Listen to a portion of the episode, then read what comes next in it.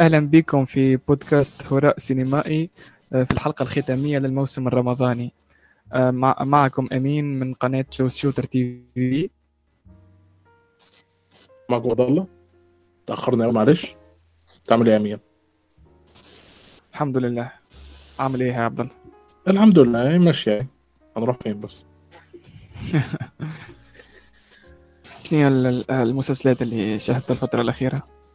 وأنا فتحت الهرشه السبعة تحت الوصاية والصندوق والمو... وطبعا في النص الأول جعفر العمده والصفار. طبعا ما... حاولت أفتح كل حاجة لكن طبعا يعني الواحد بي... بيروح لآخر الطريق بحاجات قليله قوي أها. أنا كيف ما تعرف مكمل هرشه السابعه وكمل تحت الوصاية وصفاره وفلوجة. حلو جدا. الصندوق ما ما لحقتش باش نتفرج فيه الصندوق. يمكن نتفرج فيه من بعد فترة يمكن شهر آخر كيك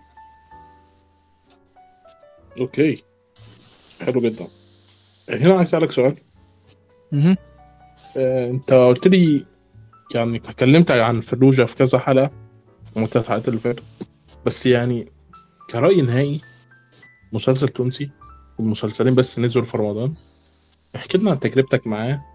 ورأيك النهائي ك... ككتلة مع بعض بالنسبة لفلوجه ما ما كان عجبني المستوى كيف ما قلت لك عبد الله من الأول. أه تحسن شوية يمكن في مع الحلقات الأخرى خاصة الحلقة الأخيرة يعني هي اللي كانت أحسن حلقة في المسلسل. أو حاولت الحلقة الأخرى أنها تنقذ اللي تنجم تنقذه من اللي خاصة من ناحية الإخراج.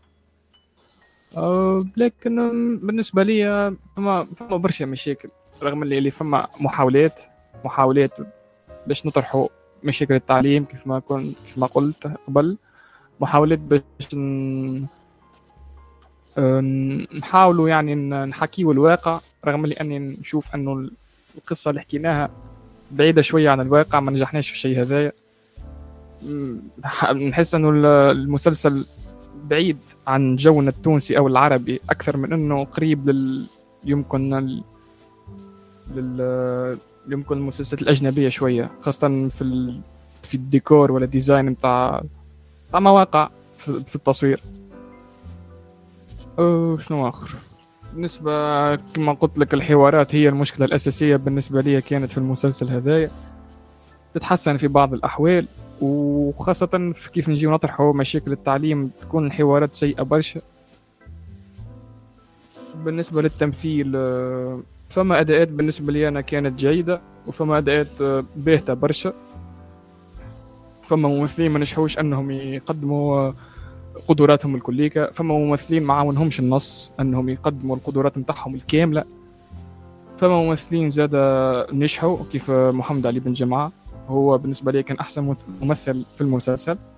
عرف يتعامل مع النص عرف يتعامل مع ليزيموسيون عرف يتعامل مع الممثلين اللي يخدم معاهم ونجح إنه ينقل لنا المشاعر ومشاعر الأب وفي نفس الوقت مشاعر البوليس.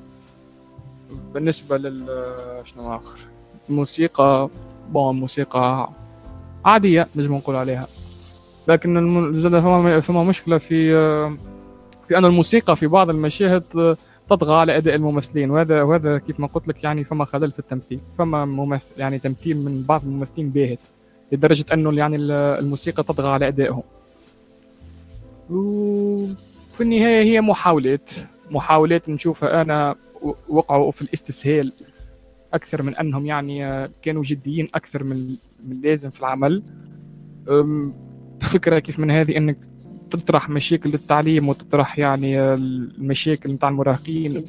امين انت كنت اتكلمت قبل كده على إن المسلسل بيتكلم عن مشاكل التعليم بس أنا فاتني تفصيلة صغيرة انت قلتها وهي إن الموسيقى بتطغى على أصوات الممثلين. فما فما هاي. فما فما فما بعض الممثلين هذا شنو اللي حصل معهم؟ الموسيقى طاغية على أداء الممثل. وهذا كما قلت لك هو خلل في التمثيل بالنسبة أولى يعني. فهمتني؟ آه شنو كنت نحكي لك على أنه المحاولة فما فما محاولات يعني كفكرة نهائية فما محاولة أن نطرحوا مشاكل التعليم فما نية يعني أن نوصلوا مشاكل التعليم. آه نوصلوا المشاكل نتاع المراهقين هذوما مشاكلهم النفسية خاصة القطيعة ما بين المراهقين والآباء نتاعهم. القطيعة هذه تنجم تسبب مشاكل انهم أنهم المراهقين ما يلتجؤوش لابائهم وما ما يحاولوش يحكيوا لهم. والأباء زاد كيف كيف ما يحاولوش يسمعوا أولادهم. وتوفى الحكاية في الآخر نتيجة كارثية يعني ما بين الزوز يعني المراهقين يتحطوا فيها. هذا الكل يعني موضوع حساس.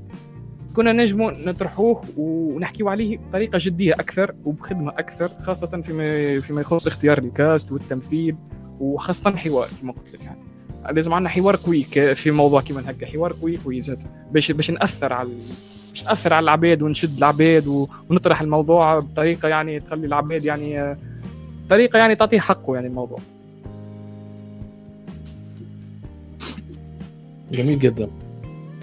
آه الهدف من المسلسل هل تعتقد إن لما أنت وصلت للنهاية اتنفذ ولا ما كانش ليه فايدة؟ هذا هو هذا هو كلامي نحكي فيه عبد الله. الهدف من المسلسل. أن نطرحوا مشاكل التعليم ونطرحوا مشاكل المراهقين هذوما. لكن في الأخير ما وصلناش انهم أن أنه نطرحوهم بالجدية اللازمة بالواقع يعني اللي نعيشوه. فما استسهال في الحكاية. فهمتني؟ ما يعني ما فماش آه، هكا الطرح هكا يخليك يعني متأثر لدرجة كبيرة مشدود لدرجة كبيرة. يخليك آه، يعني آه، حاسس أنه اللي صاير يعني تخش عليه يعني يعني عايشين معك الشخصيات يعني. تمام. تمام يعني شيء مؤسف في النهاية برضو. لكن أنت بتتكلم على إن الإمكانيات بتبرر صح؟ أي الإمكانيات تتضرر و ويعني كما قلت لك زاد الوقت.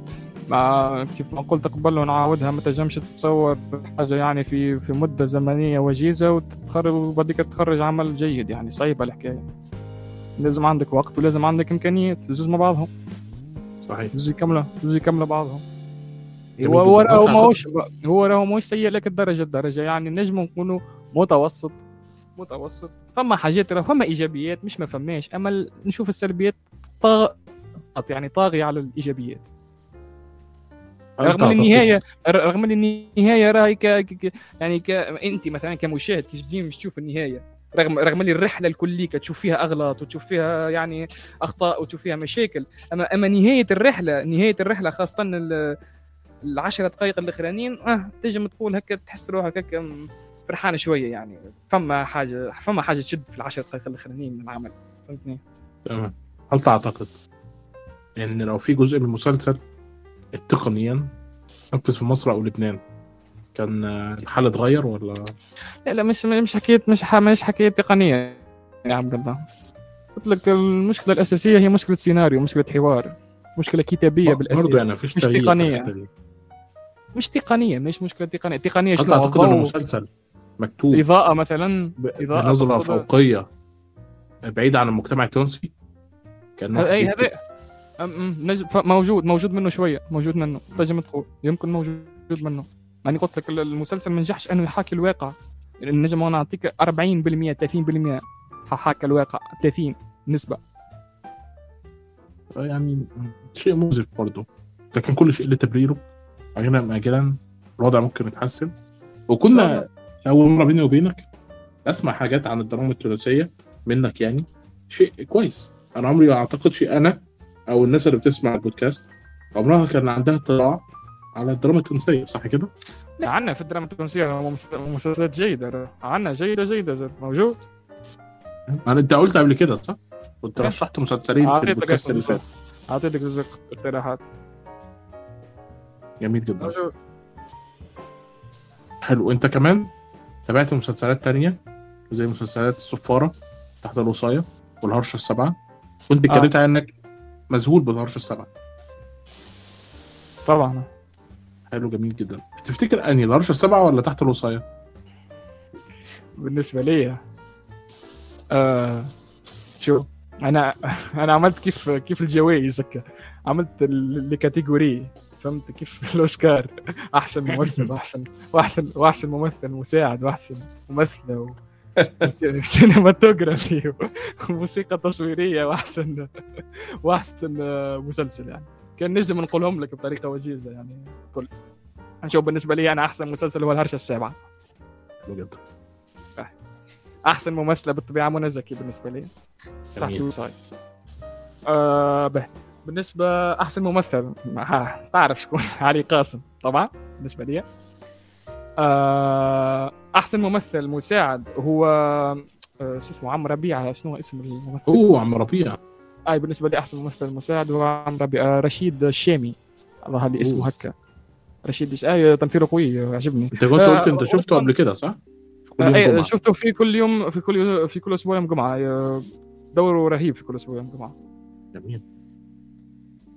بالنسبة ال- الأحسن موسيقى بالنسبة لي تحت الوصاية. تحت الوصاية مو- الموسيقى بالنسبة لي في تحت الوصاية نعيش عادية ويمكن يمكن لحد الآن ما زلت نعيش معها الموسيقى يعني قعدت قعدت معايا الموسيقى برسم قويه قوية فيها إحساس صادق ونابع من القلب يعني. جميلة الموسيقى برشا. آه، كيف كيف سينماتوجرافي تحت الوصاية؟ بمشاهد جميلة تحت الوصاية كادرات زاد حلوين برشا خاصة فكر في البحر في البحر المشاهد اللي من الفوق الشوتس هذوما هما بيني وبينك. يعني أنا مهم. 12 حلقه بس من تحت وهو صغير آه.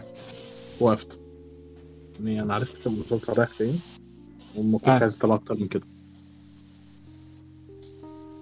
حسيت إن الثلاث حلقات اللي متبقيين ما لهمش فايدة زي ما بيقولوا يعني أها أي عليه ما آه. عندهمش فايدة ليه؟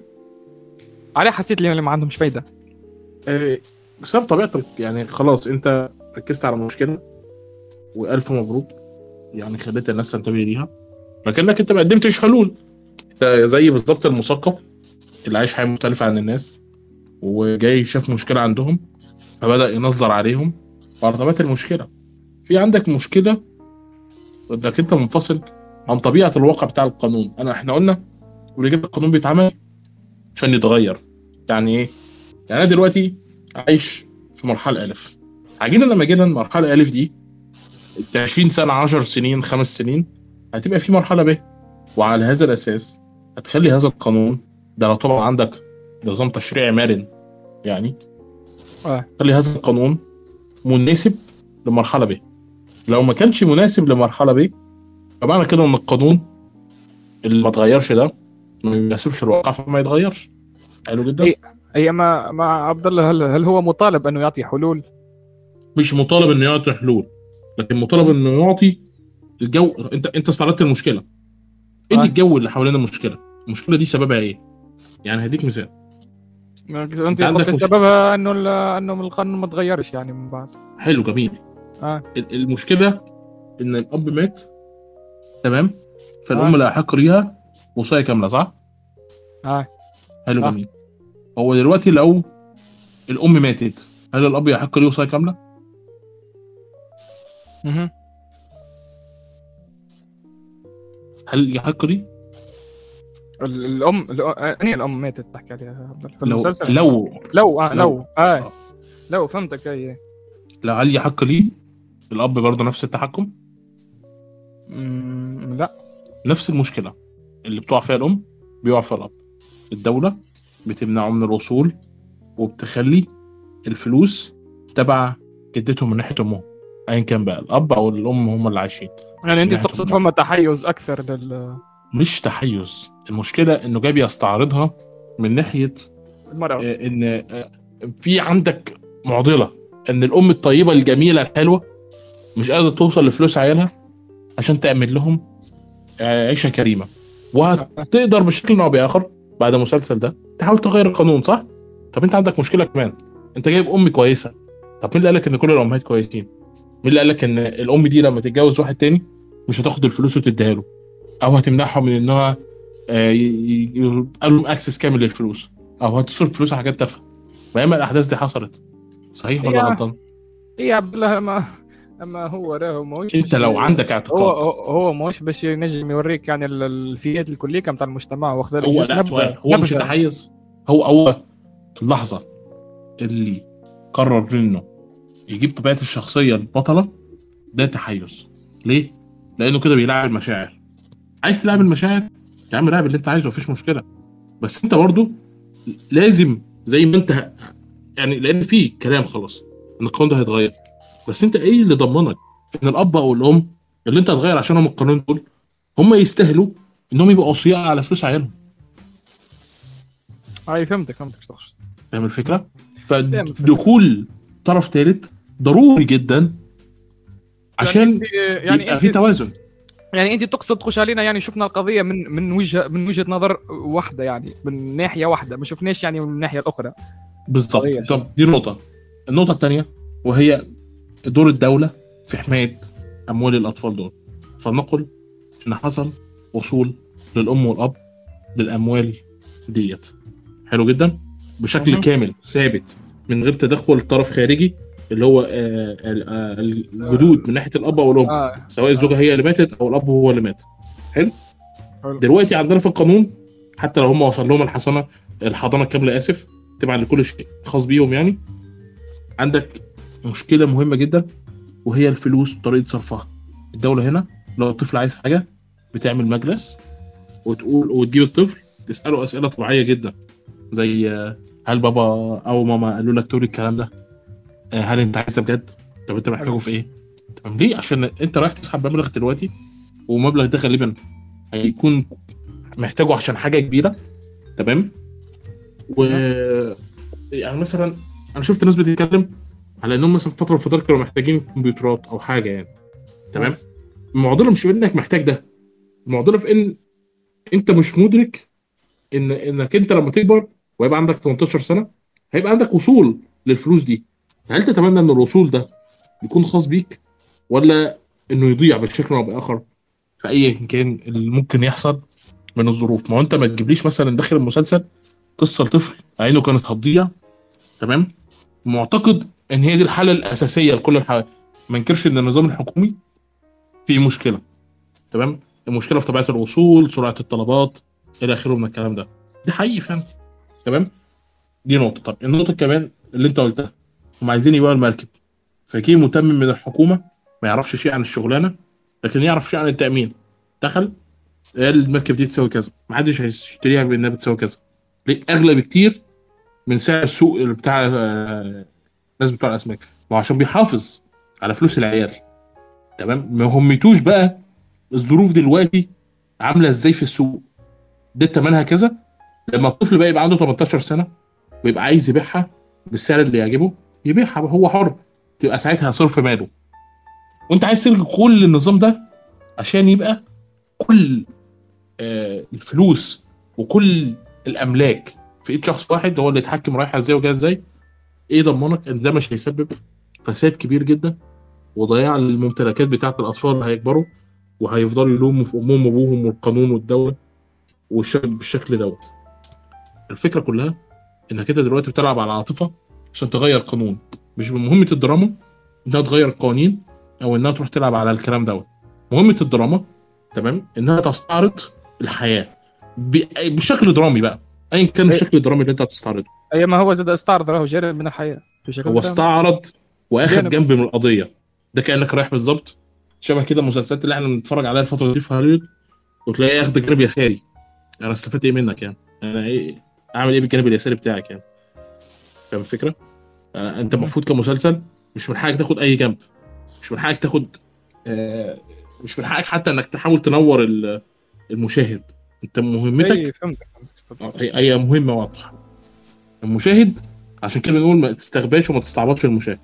لكن بسبب إن عندنا للأسف آه، حالة هياج واضحة ضد أي شيء الفترة ديت حتى استقطاب لو أنا أوصفها بشكل أكثر صحية يعني فللأسف مفيش حد التفت للأشياء اللي المفروض يتم التناقش فيها تغييرها وجعلها أكثر مرونة.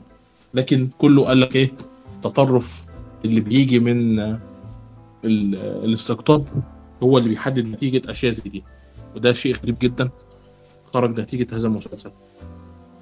أنا برضو مش عايز ألوم المسلسل كاملا لأن المسلسل من الناحيه الدراميه كان كويس. يعني إحنا. إحنا بنتكلم إن الأول مرة تجيب حياة الصيادين بالشكل ده وتستعرضها. من أول مرة تجيب قصة درامية بالشكل ده وتستعرضها. ولو اني كنت أفضل إنك ما تاخدش جنب عن جنب من غير ما تحاول إنك تستميل المشاهد أعتقد المسلسل ده كان هيبقى 10 على 10 أنا غالبا يعني عرفت النهاية إنها تدخل السجن بعد ما يتقبض عليها. آه. بت- بتهمه التبديد. بعد ما أخذ تعاطف كل المشاهدين يعني الوضع للأسف سيء جدا في الحتة دي. يعني فاهم؟ هو ايا كان ايا كان الشخص اللي غير مطلع على القانون هيقول لك إيه الظلم ده؟ ده؟ بس مفيش حد باصص على الحالة الاجتماعية اللي القانون دوت فرض عليها ولا الحالة الاجتماعية اللي القانون دوت هيتغير بسببها. في نفس الوقت محدش باصص على الآثار اللي هتيجي في المستقبل لأن مهمة الدولة إنها تحمي حق الفرد. لو ما قدرتش تحمي حق الفرد الغير واصي على نفسه يبقى إحنا عندنا مشكلة. واضح. وبس هو ده اعتراضي يعني. بس انت بشكل عام إيه رأيك؟ والله أنا من حق انت مطلع على القانون أكثر خاطر تعيش في مصر. آه، وعندك عندك وجهة نظر في اللي قلته. يعني مت- متفاهم كلامك. فما يعني نسبة من كلامك صحيحة برشا. لكن أنا كإنسان يعني ما نعرفش مانيش مطلع على القانون مليح يعني ويعني فاهم يعني القانون كيف ما فسرت لي آخر مرة يعني. عبد الله ما صحيح آه، إحنا قاعدين يمكن ما نحبش نستعمل كلمة نتحيزوا أما نحكيو في قصة أم صحيح نحبوا نتأثروا نأثروا يعني على جهة معينة مش نحبوا نأثروا يعني نحبوا نخليو الأم هذه هي الضحية. آه، نوعا ما ما صحيح ما حكيناش على جهات أخرى ولا وجهات نظر أخرى. خلينا كان وجهة نظر الأم اللي هي يعني تتعب على أولادها اللي هي تضحي على أولادها باش يعني باش تعوض لهم يعني ال- ال- البو هي هي البو هي الأم هي كل شيء وفي نفس الوقت هي تتعرض للظلم من آه، الجد الجد ال- جد ال- يعني ولدها. أه، لكن آه،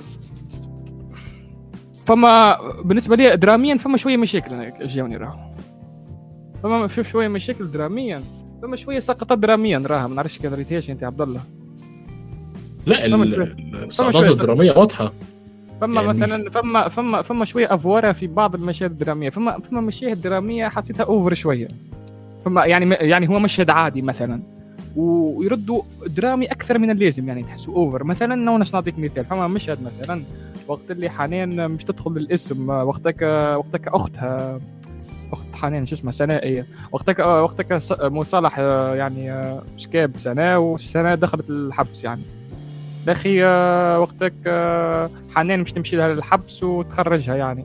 أما هي رغم لها رغم اللي هذا قبل تمشي للحبس. وقتك آه، شدوا شو اسمه هذاك باش آه، باش يمشي يبدل الشهادة نتاعو باش تخرج سنه كان تذكرهاش يا عبد الله. لا فاكر الموقف طبعا. أي بالضبط. آه، حاليا وقتك يعني هو يعني باش يمشي يبدل الشهاده نتاعو وسنة باش تخرج يعني صاي مش توفى الحكاية يعني. ما مش مانيش مضطرين باش نعملوا الدراما ديك كليك لا أخي حنان مشيت دخلت الاسم ودخلت ودخلت وخرجت بكل سهولة رغم اللي هي يعني آه، شاكين بها يعني. عندها قضية رغم اللي. ودخلت وخرجت بكل سهولة ودراما وعياط ورغم اللي يعني ما كناش نستحقوا هذاك الكل يعني. حسيتها شوية over الحكاية فهمت؟ لا over مع جوزها كمان. يعني هي مش قادرة حتى. إنها تفصل ما بين آه، إنها هي دي إنها أختها وجوز آه، ومراته في نفس الوقت فاهم الفكرة؟ فاهمك أوكي حتى فما شوية برشا شوية مشاهد زاد حسيتهم التنفيذ نتاعهم ما كانش تنفيذ جيد ما نعرفش مثلا مثلا عمر أنت بحق ما أنت ما كملتش. يعني مش تكملوا أنت ولا عبد الله باش نعرف نحرق ولا ما نحرقش فما يا عم احرق احرق. ده هم ثلاث حلقات. أنا مش عايز أتابعهم. بيني وبينك يعني. مو خاطر عم عم ربيعش يموت خاطر في الحلقة. ما أنا عارف. تحرق لا. عليا الحتة دي. أي صحيت آه، هو هو الحق مؤثر يعني. موته كان. الطريقة بتاع موته مؤثرة. اما أما كيفاه مات يعني بطريقة ما نعرفش كيف بطريقه بسهولة مات في صفيصة يعني ما خ- ما خذاش وقت. ما نعرفش كيفاه صارت العملية. مجرد دخل فيه شوية حديد من تالي يا عبد الله. هكا دبلاش راهو مش برشا. وفي وبعديك ما قعدناش فترة كبيرة ومات يعني. المشهد ما كانش تنفيذه آه، جيد برشا يعني. فما مشهد آخر زاد. مثلا آه، شو اسمه عيد. آه، مش عيد. عيد عيد آه، مش عيد الآخر. شو اسمه هو هم هم ثلاثة اللي يصطادوا معاه أيوة، يعني حمدي. حمدي. أيوه. حمدي وقتها وقت اللي ضربته حنان وقت اللي كان باش آه، وقتها ضربته في كرشه يعني بال أيوه أيوه فاكر بال آه آه الراجل يعني فقد برشا دمه يعني وكيف يعني تفقد الدم هذاك الكليكه وتقعد تقعد وقت هذاك الكليكه قاعد يعني في الواحد وبعديك تطلع عايش يعني. ما, جتنيش زاد فهمتني؟ وصلت الفكرة وصلت ما جتنيش منطقية الحكاية كيف يعني عبد يقعد الفترة هيك الكليكه بص بص. يخرج دم واحد بيني وبينك أنا متفق معاك إن الأحداث فيها مشكلة كبيرة قوي ده واضح. يعني. لا لا هو يعني قلت لك سقطه درامية صغيرة. أما بس ده بسبب التطويل. تحس إن تحت الوصاية ممكن يكون فيلم ساعتين أكتر منه الحلقات حسيتهم قصار يا عبد الله بالعكس أنا أنا أنا يمكن يمكن الحلقات القصار ضروا ضروا شوية السقطه الدرامية نحكي عليهم هذوما. خاطر كان كان كان زدنا شوية في الحلقة نتصور نجموا نجموا مثلا عم ربيع نطولوا في الموتى نتاعو ونزيدوا نوريو. مش يعني الأمور تمشي في الطريقة هذيك. فما حاجات حسيتهم يعني تجربوا تخدموا يعني بزربة ب... ما خذاوش وقتهم يعني. فما بعض المشاهد ما خذاوش وقتهم في في الإنتاج في الإعداد في التنفيذ يعني. كانوا ينجموا يطلعوا بطريقة ما أحسن. أو أو أحيانا ما فيش مشكلة إنك تعمل مسلسل ثمان حلقات. أي عادي جدا. وهذه الحاجة. اللي ما نحبش من مانيش فاهم عليه في إحنا في مجتمعنا العربي ما نحبش عليه ما نفهموهاش. أنا ما نعملوش ثمانية حلقات أنا ما نعملوش ست حلقات. لازم نعملوا 30 حلقة نعملوا 15 حلقة نعملوا 20 حلقة. ما نعرفش عليه. عليه. الامانه الحتة دي محتاجة تتغير شوية في في المسلسلات الأجنبية ال mini series ثلاث حلقات. فما مثلا Sherlock BBC. على شارلوك ثلاث حلقات وحلقتين. Sherlock Sherlock شارلوك سيزون قضى فيه. ولوثر برضه إيه ثلاث حلقات أربع حلقات. صحيح. بس للأسف لا يعني تحس إنهم جابوه. إحنا عايزين حاجة للموسم الرمضاني. طول فيه شوية. عايزين 15 حلقة. فتحس إنه اضطر يطول في السيناريو. وهذه هي المشكلة. أنا خاطر والتطويل عبر إنك تضيف تعقيدات درامية. حتى لو بدت سخيفة لكنهم حاولوا يجتهدوا فيها للأمانة. أنا دي حاجة اسقف لهم عليها. بالنسبة لي تقسيم الحلقات شو إذا أنت إذا كان باش تكتب يعني باش تبدأ تكتب حاجة أنت اكتب اكتب المسلسل كامل. يعني كمل السيناريو كامل وبعديك شوف عدد الحلقات كيف مش تقسم. أما مش تجي تقسم لي الحلقات اللي قبل تكتب السيناريو كامل. صحيح. دي مشكلة طيب مش توقع في في مشكلة إنك م... يا باش تطول كيف ما قلت أنت في في لقاء عارف مدير ال MBC اللي هو شعر أبيض دوت؟ آه يا يا ده اللي عرفته هي آه دوت كان عامل حلقة من فترة مع سمانية وسمعته بيتكلم يعني على إن نموذج الحلقات القصيرة عندنا في الوطن العربي مش مربح لكن بفضل منصة شاهد هو بدأ يشتغلوا عليها الفترة اللي فاتت. إنما قبل كده لو كانت نزلت على التلفزيون ما كانتش تجيب فلوس. فاهم الفكرة؟ في حاجات كمان لو كانت زمان تنزل على التلفزيون كانتش تجيب فلوس. دلوقتي قادرين يشتغلوا عليها ويعملوها. فيبدو كده إن السوق لسه برضه محتاج شوية. يعني انتقاداتنا في محلها لكن السوق محتاج شوية. اي هو يتسمى إنجاز كيف؟ 15 حلقة. موسم لا أنا لا لا ما يتسمىش إنجاز. لا ما يتسمىش إنجاز. ده يتسمى آه، المفروض المسلسل 15 حلقة يتعمل 15 حلقة. أيوه ده يتسمى إنجاز لما المسلسل يكون كامل. هذاك هو متفاهمين فيه. مسلسل يستحق 8 حلقات يستحق 8 حلقات. 15 حلقة 15 حلقة. ما هوش لازم يعني باش تطول لي. يعني الموضوع مش مستاهل. أي بالضبط. شو رأيك في عم ربيع؟ عم ربيع. عم ربيع حبيته لكن كان دايما عندي تساؤل. الراجل ده طيب كده ليه؟ لا ويعني في طيب كويس إنما ده طيب بيضحي. طيب خايف عليها. طيب أي حاجة. إيه نوعية العلاقة اللي تنشأ ما بين واحد كبير في السن وواحدة معاها عيال وشابة؟ غير إنه شايفها زي بنته. طب ابني العلاقة دي خليها زي بنته وظبط الدنيا. كده كده الراجل رجله منه القبر كمان فكرة إنها وثقت فيه بسرعة بسرعة زيادة عن اللازم يعني. ف... إيه هو خاطر خاطر هو عرفتك اللي ما ما اشتغلش عنده فترة و... وكانت له فرصة إنه يرجع للبحر خاطر هو خاطر هما العباد هذوما حسب ما أني فهمت أنا. العباد هذوم يتولدوا في البحر يعيشوا في في البحر ويموتوا في البحر. هذا هو النوعية نتاع عم ربيع. هو هو حياته. كلها كرسها للبحر. لا أنا متفق. الكلام ده صحيح. الحياة فعلا من البحر للبحر. كان جدي صياد. وكان وأنا صغير كان دايما يقول لي نفسي أموت في البحر. فاليوم اللي مات فيه اخد بعضه. وراح على البحر بيجهزوا الغزل والعدة عشان يصطادوا. مات وهو قاعد على كرسي. فاهم البحر في وشه. هو البحر بيضرب فيه. ومات. أمنيته اتنفذت. فاهم الفكرة؟ هي دي حياتهم فعلا. وعشق البحر صعب. بالضبط. فهي دي أجمل حاجة اتنفذت. بس برضه لسه طبيعة شخصيته أكثر مثالية. م- يعني بغباء. حكمة وخبرة وطيبة وجمال. مش عارف إيه يعني اللي ناقص. حتى اعمل شوية توازن يعني. يعني خلي العلاقة اللي وصلت دي تفهمها من خلال إنك تبنيها على عدد من الحلقات مش خلال إن عم ربيع ظهر كحل للمشاكل اللي هو إيه آه دي عندها مشكلة واحد اتنين تلاتة حطه حطه حطه. هو ده حل من الحلول كل ما نتزنق نستعين بالأداة الدرامية اللي اسمها عم ربيع عشان تساعدنا نخرج نخرج من الموقف ده. علاقاته خبراته آه إنه انسان فاضي. إلى اخره من الكلام ده. معقول هو هو زاد ال- كان السند متاعها يعني حاليا ما كانش عندها سند بعد بعد ما ما راجلها يعني توفى. كان عم ربيع هو السند المنطحة الوحيد يعني بعد ما بعد موت آه، راجلها يعني. وأنا مقدر مهم. بس برضه طبيعة العلاقة كانت محتاجة تتبنى. دراميا بشكل أفضل. بس يعني الواحد مش طالب كتير مش طالب شوية اجتهاد. مش يبقى أنت ده ده بيحل زنقة.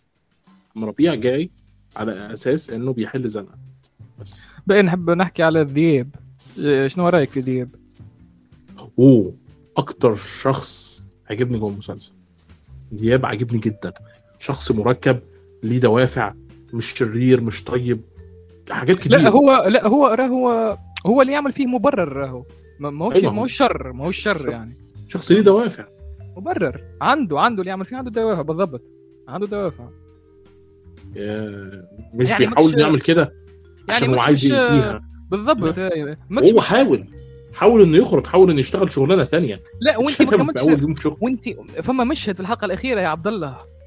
آه كنت فرجت فيه والله يا عبد الله. وقت اللي هزينها للحبس يعني الحجز آه حنان آه عمها عمها ذاك صالح موجود أيوة. وقد ويحكي معها يعمل لها يعمل لها أنا باش نتلهى به. ياسين ومش مش يرجع يخدم في الورشة مرة أخرى. باش تشوف ال... يعني الشخصية المركبة اللي فيه. آه، خايف على مرة خوه و... وعلى وعلى على أولاد خوه. وفي نفس الوقت كان يعني طالب حقه هو حقه طبعا. فالازدواجية هذه في الشخصية والتركيب آه، شيء يعجبني ياسر. جدا. جدا. وذياب ما تفرجت في تفرجت نقول لك فين تفرجت فيه؟ تفرجت فيه في فرصة ثانية هذا هدي هذاك ياسمين صبري ما عرفتش تعرفوش لا.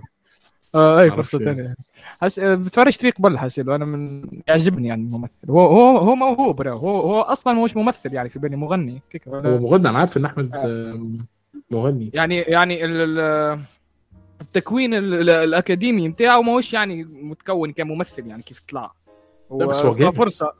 أي هذا وين وين نحب نوصل؟ هو موهوب عنده موهبة. موهوب. يعني مش بالضرورة يعني تكون أي مش عارف مش, مش, أحيانا مش بالضرورة تكون عندك تكوين أكاديمي ولا تكون يعني خريج يعني تمثيل ولا هو عنده العادي الشغلة. بالضبط عنده ال- ال- الأداء اللي أنت تقدر تاخده وتبقى انت مطمن.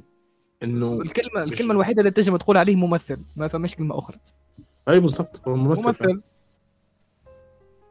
دي أنا حقيقة عليها يعني طبيعة شخصيته قدروا إنه يوصلها بالضبط. لأن تحس إن دياب أساسا من ال- الناس العادية فاهم الفكرة؟ وانت قاعد بتتفرج عليه فما فما جمله فما جملة آه، سمعتها في مسلسل اسمه ما تعرفه ولا لا، اسمه Person of Interest بين ننصحك به الممثل- المسلسل على الآخر. ننصحك به تتفرج فيه على الآخر. جميل. آه، جملة ما آه، ديما ديما قاعدة عالقه في ذهني يعني يقولها الشخصية الرئيسية. يقول يقول آه، مش مش ترجمها لك يعني طول. يقول لي إحنا إحنا يعني ما فماش ما فماش العبد الصالح والعبد الشرير. إحنا عباد we doing إحنا عباد نعملوا يعني آه، الحاجات اللي, اللي نجموا نعملوهم. هذه هي يعني مانيش أشرار مطلقين ومانيش أشرار في المطلق ومانيش عباد صالحين في المطلق. إحنا جزء قاعدين نحاولوا نحاولوا نعملوا في الحاجات اللي نحبوا نعملوهم. وفي الأخير أنت يعني اللي تقرر العبد هذاك شرير ولا مش العبد هذاك شرير كل واحد وجهة نظر نتاعو كيف يشوف. وما فماش الشر المطلق وما فماش الخير المطلق. العبد يعني في في في حياته يعني شخصية رمادية. فما من هكا وفما من هكا من كل من كل جانب.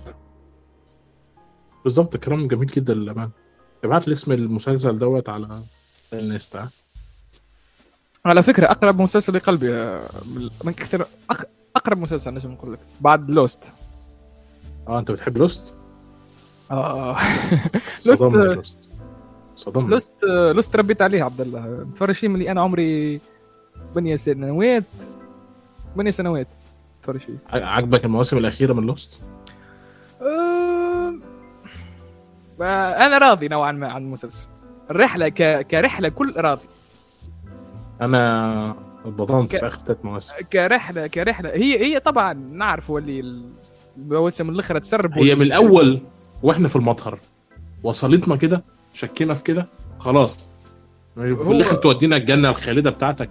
هو هو هو معروف شو شو شو. هو هو معروف هو معروف اللي المواسم الاخرى تسربوا السكريبت. ويت الاخي يعني التجئوا أنهم يغيروا السكريبت. يا عم مين مين في المستقبل هيرجع يقرأ السكريبت بتاع Lost وهو بيتفرج عليه؟ مين من الجمهور؟ أساسا. هيروح يفتح مسلسل Lost يقرأه. يا عم في وقت في وقت Lost كانت عاملين theories ومقالات وهم أزرق. في, وقت Lost يعني في وقت عرض و theory. ما هو أنا عارف عارف بس طب نقول فما ما فما حتى مسلسل حتى مسلسل وصل لل theories والفرضيات هذوما ما فما حتى مسلسل. اطلاقا. أصلا كان المسلسل رقم واحد في IMDb معروف هي كان Breaking Bad موجود ضغطيك ولا حتى شيء. كان رقم واحد. أنا أنا مديله 6 من 10 بعد ما كان في أول ثلاث مواسم 10 من 10 أي يعني قلت لك من بعدك طاح التقييم بتاعه. أما كان في المواسم الأولانية واخذ 9 ونص في IMDb لا لا للامانه صدمة صدمة اللي حصل في Lost آه، نرجع تاني لل تحت الوصاية okay. فشخصية دياب واحدة من الشخصيات الجيدة جدا. وهنا عايز أسألك سؤال عايز أكد بيه في الآخر هل اتجوز ولا لأ؟ لا لا فقط حب حياته. لا حتى حب حياته لا. آه آه تلز في الأخير خاطر انت ما انت خلطت على المركب وقت اللي اتحرقت اتحرقت. كانت اتحرقت؟ آه المركبة اتحرقت. لا ما أعرفش آه ننصحك ما تتفرج فيهم ثلاث حلقات عبد خلاص اتفرج عليه. ليه لا؟ تمام إيه اللي حصل بقى؟ فما فما شوية تفاصيل لازم تشوفهم خاطر. آه, آه، خاطر دياب حس بالذنب. هو خاطر تسبب هو هو كان الطرف المباشر إنه المركب المركبة هذيك تتحرق وحس بالذنب تجاه مرت أخته اللي هو حس روحه حس روحه ضيع عليهم الرزق وحس روحه ضيع مرت أخوه. فيعني وصل في الآخر أنه حس بالذنب يعني. هو السبب. وصل للنتيجه أنه ما بيناته وما بين روحه قال أنا أنا السبب في اللي صار ذا كليكا وما كنتش نتصور اللي اللي عملته الكليكا باش يوصلني للحالة هذه يعني للنقطة هذه. وبعديك مشى مشى باش يخدم مع رئيس آخر يعني ك رتبته أقل يعني مش يولي. كمجرد يعني واحد باش يخدم مع رئيس. الاخي بعديك جاتهم هنا وقال لها يعني ما أنت راني ماكش متاعي يعني ما تستحقنيش ما برا أشوف راجل آخر وكهو. فهمتني؟ قالت له إيه؟ ما ما كل الدراما والجو هذاك قالت له قالت له راني ما نجمش نستغنى عليك والجو هذاك والدراما و... وقال لها كيما قال لها أمك عندها الحق قدام مش تقعد تستناو فيا يعني. قضيها الفترة أنا ça y est رجعت من الصفر يعني خاطر مش عاود من الصفر الرتبة نتاعو طاحت كان كان رئيس على المركب ولا مش يخدم يعني كمجرد عبد عادي. يعني مش تقعد فترة طويلة يعني تستنى فيه باش يعرسوا واحد. هو قال لها قال لها راني أنا يعني نحبك ونحب لك الخير عليك. إذا كان مش تقعد يعني تستنى برك مش تقعد تستنى لفترة طويلة جدا. ومش تقعد هكاك يعني. حتى النهايه نهايته الراجل الراجل ده أكتر حد حتى النهاية نتاع نتاع النهاية نتاع الأرك نتاعه جميلة جدا. كيف حس في الذنب من الآخر ويعني عجبني عجبتني الشخصية على الآخر ما عجبنيش إحساسه بالذنب. أو إحساسه بالذنب جزء من تكوين شخصيته طبعا بس ده أكتر شخص اتظلم جوه المسلسل. آه، فين آه، الراجل كان بيكافح عشان أبوه عشان حب حياته عشان شغله وحاول يشتغل شغلانة تانية فعلا؟ أنا متعاطف معاه أنا. أنا متعاطف معاه. لا شخصية معقدة جدا. يا ريت بيكتب منها 100 شخصية في المسلسلات المصرية من النوعية دي. لا هو, أصلا دي, دي الشخصيات اللي يمثلهم دي ما شخصيات معقدة دي يا برا والله؟ مصر شاطر كو- أكتر منه متوقع للأمانة. اللي اللي تفرجت فيه فرصة تانية أنا ذكر شخصية وقتها كنت هبل عليه الممثل جد برشا يا عم ف- فرصة تانية. يعني ضل فرصة أول- تانية. لا مانيش نحكي على القصة الواحد نحكي عن عن الممثل يعني كتمثيل ما مانيش نحكي على هو اللي قبل يشتغل مع ياسمين صبري حاجة غريبة لما حاجة يعني ما تخصنيش ياسر أنا أموره يقبل ما يقبلش. أنا نحكي كهو كممثل كدور هو يعني وصل. هو الحسنة الوحيدة في اللي شفته هذا الكوليك. هو هو ال- البارز يعني في العمل. هو هو اللي يهز العمل فوق كتافه.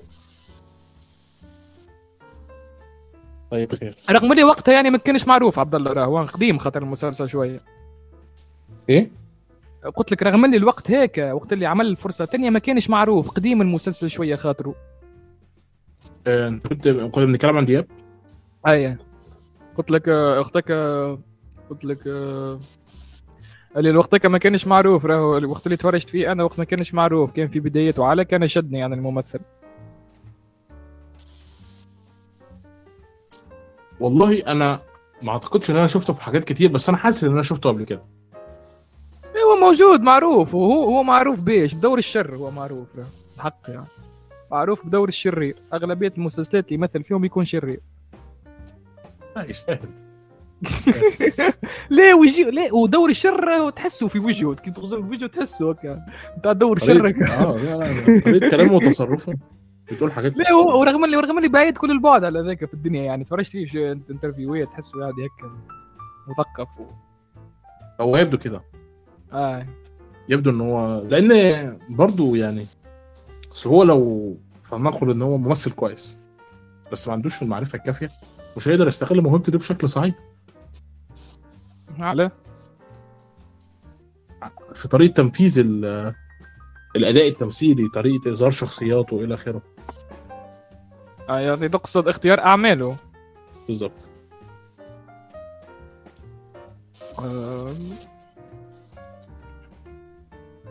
ينجم ينجح؟ نجم نجم ما ينجحش؟ ما مثلا مثلا الاختيار نتاع المرة هذه موفق على الأخر نشوفه أنا. شخصية هو مم؟ المستقبل هو اللي هيقول. نح- نحكي مثلا على تحت الوصاية نتصور يعني اختيار موفق بالنسبة لي هو. حلو جدا. الهرشة سبعة بقى مسلسلك المفضل. أنا اتفرجت على خمس حلقات منه. عبد الله بالليل ما فيش مسلسل كملته يا عبد الله. كملت الصندوق. هكا والصفار. عبد الله طب ما كملتش الهرشه السابعة. آه هقول لك ليه. تقريبا الحلقة اللي أنا وقفت فيها كانت هي وصلت لمرحلة أنا اتخنقت من مش يعني بص نتخانق أصل- وإحنا أصل أقول لك حاجة. يعني هي شخصية عندها مشكلة. والمسلسل مطلعها مظلومة. أنا اتخنقت لا لا هي مش مطلعها مظلومة. يا شيخ. هي مزيلة عاد يا عبد الله ما كنتش تفرجت عاد انت مش مش يطلع بعديك. زاد حتى. الراجل مظلوم. حتى حتى شو اسمه مظلوم مش يطلع. يا عم ده حتى لما الراجل نجح اللي هي شيء يعني هي إنسانة جوه منظومة الزواج. حلو؟ حتى لما الراجل نجح قالت له إيه إحساس النجاح بقى اللي أنا عمري ما دوقته ده؟ هاي فاهم الفكرة؟ إيه ما تفهمش. ما تفهمش طبيعة ال... طبيعة اداء جوه. يعني مثلا بتعتني بالأطفال. تصرخ وت- وتنهار ومش قادرة هو بيشتغل شغلانة مرتبها ضعيف بيشتغل جنب الشغلانة فريلانسر عشان يقدر إنه يدخل مدخول إضافي في نفس الوقت كان حلمه في مش... في المشروع الجانبي هي تفضل تحبطه تحبطه تحبطه تحبطه ليه؟ كأن الموضوع ده جاي من طبيعة شخصيتها ذات نفسها جوه المسلسل فاهم الفكرة؟ اللي هي بتنهار من أقل ضغط وهو مطلوب منه إنه يبقى فشيخ يبقى تنين مجنح تمام؟ ولما يجي يحقق حلمه يبقى هو الناجح وهي الفاشله أو ده اللي هي بترمي فيه الفكرة. عندك مشكلة كمان إنها لما تحملت المسؤولية كام شهر جوه البيت بدأت تحسسه إن هو نص راجل. الفكرة؟ دي مشكلة بنت كلب. فأنا مش مش قادر أتعاطف مع الشخصية ولا ارتبط بيها. إيه رأيك أنت؟ احكي لي. خاطر عبد الله. نحسك خاطر كان تكمل المسلسل أفضل يعني. أنا قلت أجي أسألك هنا في البودكاست الأمانة هل من الأفضل إن أنا أكمله ولا لأ؟ يعني هل في أي تغيير هيحصل؟ أو إلقاء لوم بشكل مباشر؟ ولا هنفضل في دايرة الست. التعبانة المظلومة من أقل مجهود والراجل اللي مطالب بإنه يتفشخ وما يحققش أحلامه؟ هما شو شو باش يوصلوا شو شو في الأخير باش يوصلوا للدرجة انه أنه الزوز الزوز شخصيات يعني آه كل واحد يلوم في الآخر يعني. هذا هذا غلط وهذا غلط. الزوز الزوز غلطين يوصلوا في الأخير يعني. من طب الآخر ما يعني. تحكي لي كده. الراجل غلط في إيه؟ من خاطر ما نحبش نحرق لك يا عبد الله. يا عم إحنا عادي ده في مسلسل عربي يعني. جود فاذر العرب. مش جلد ذات والله بس قدراتنا الدرامية ضعيفة مش ممثلين. شو شو الكتاب بتوع الوقت دوت لا لا لا. من ناحية الكتابه راه هاش السابع راه هو السابع ممتاز راه جميل. ممتاز حمسني إن أنا أكمله. لا لا بالنسبة لي هرشة السابع ممتاز. ورشة عمل ممتازة جدا مريم نعوم معروفة يعني في الكتابات. عشان برضه تبقى أنثى. إي أنثى. حاسس إن لا لا لا مش. بالضرورة شو عبد الله عبد الله شو هي أنثى؟ أما شوف مثلا آه شو اسمه؟ شريف مخرجته ضحية ضحية آه، اللي هو وقت اللي كان مراهق اعتدت عليه مش اعتدت عليه كيف نفسر هيك.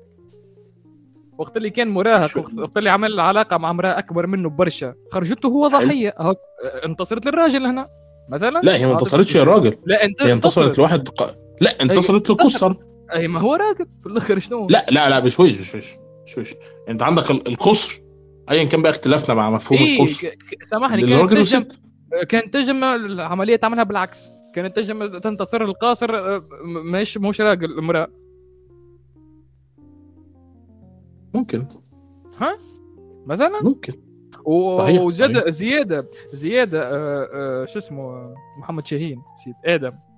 آدم آه، حتى هو عنده راهو اخطاء واخطاء زاد وع- وكان آه، وكان يعني يخدم معاه كان فما مراه مش تظهر من بعد باش تشتغل معاه باش يكون قريب منها أكثر من اللازم. ومش مش باش تعمل مشاكل ما بينته وبين ما بين مرته يعني مرته باش تبدا تتقلق من الحكاية. يا عم الحاج. عم الراجل في عز الضغوط اللي عليهم الراجل في عز الضغوط اللي بتخليه يبقى واقف في السوبر ماركت بيرجع حاجات على الكاشير فبياخدها لمكان عشان يخرجها ويكمل شغل بحيث إنه يقدر يكفي العيلة. حلو جدا؟ تكون هي تصرفها إنها تفضل ساعه وتنهار وبشكل هستيري. شخصيتها قبيحه والمشكلة إن أنا عارف إن في جزء من الشخصية ديت هيطلع مظلوم في النهاية. ما مرهش نطلع مظلوم. الحق خاطر أصلا هي من بعديك باش تدخل تشتغل وباش وباش هو يحرم عليها الشغل وباش تتغم حتى هي وباش ترسلها تقعد في الدار و... فما مشاكل أخرين مش تصير. سؤال سؤال سؤال هنا. المفروض في اتفاق بيبقى مكتوب في العيلة. أي عيلة. في واحد من الاثنين لما يخلفوا أطفال هيقعد في البيت.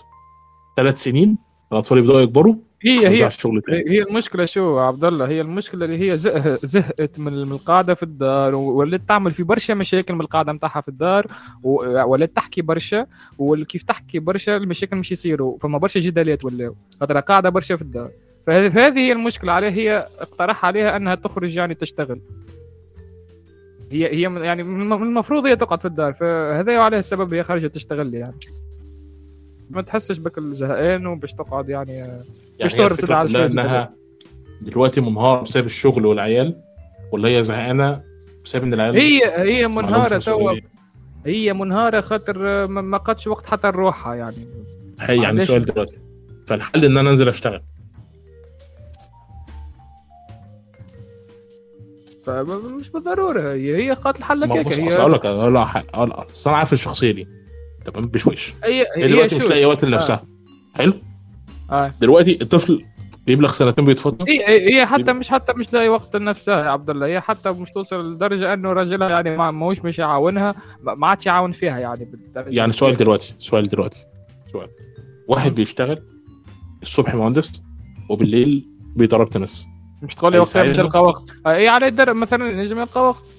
لازم يلقى وقت عشان يعينها في حاجة واحدة هي بتعملها عليه حاجة واحدة بتعملها الاخي سهلة. أنت إنك تربي صغار راهي اطفال ريلي بجد؟ أنت بتهزر؟ مش مش سهلة الحكاية. هي لا مش سهلة. بس في؟ نفس الوقت مش م... مش متعبة مش مرهقة.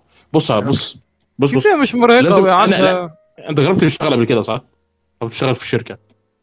اشتغلت قبل ما مش شركة شركة. شركة مصغرة تشبه يعني شكل عام في فريق عمل ومدير و... وراتب ومسؤوليات والى آخره صح؟ مصغرة نوعا ما مصغرة. حلو جميل. انت عارف كويس ان القعدة في البيت حتى لو بتجيب مليون دولار في الشهر لا تقارن باللي بينزل في فريق عمل وفي شركة ويشتغل ويجيب فلوس.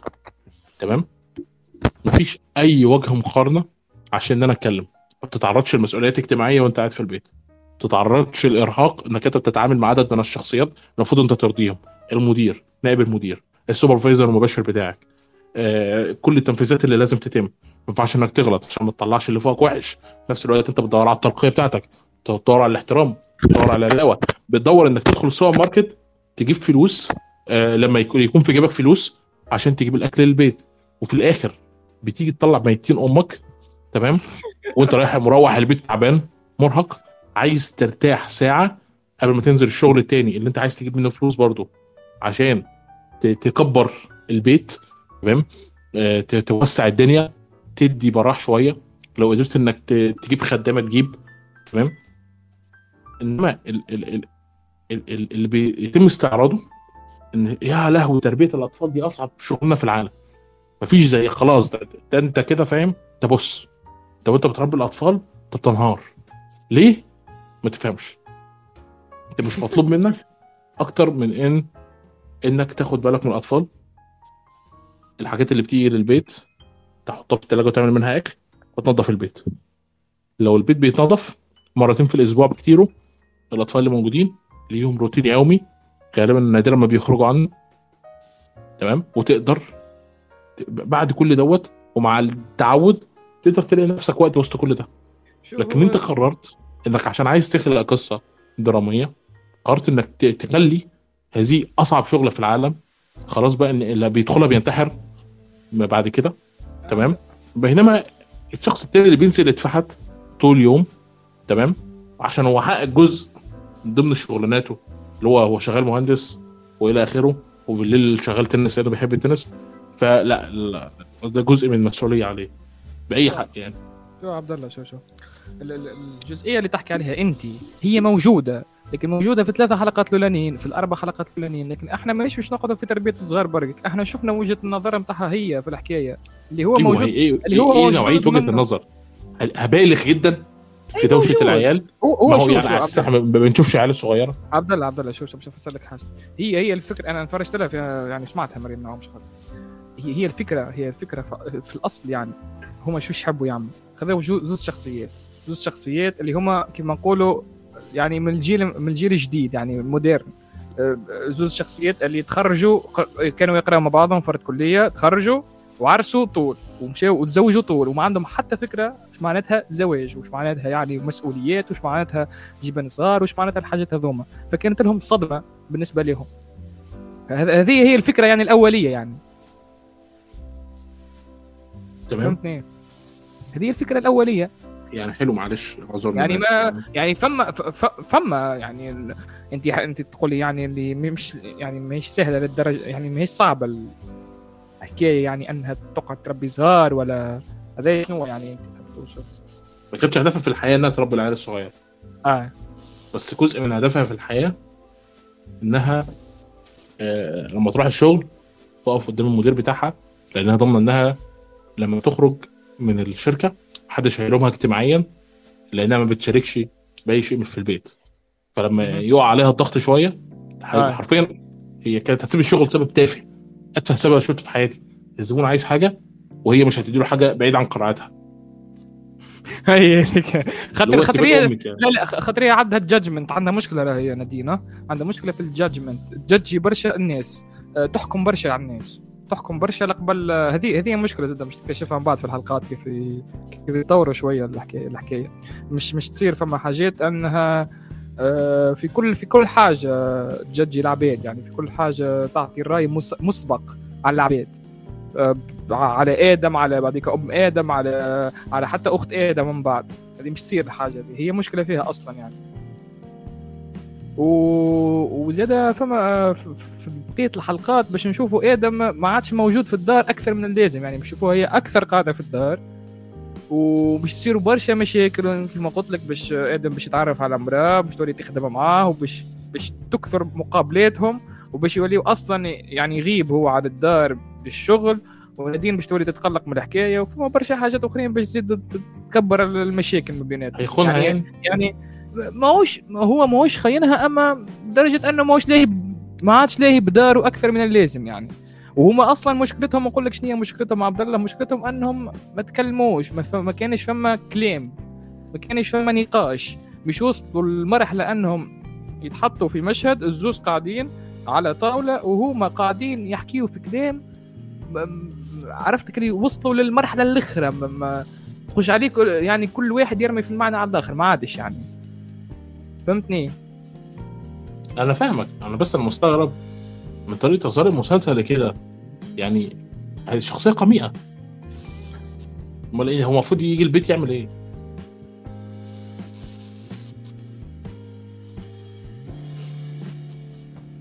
لا انت مهم. قول لي أنت طب قول لي أنت يا أمين.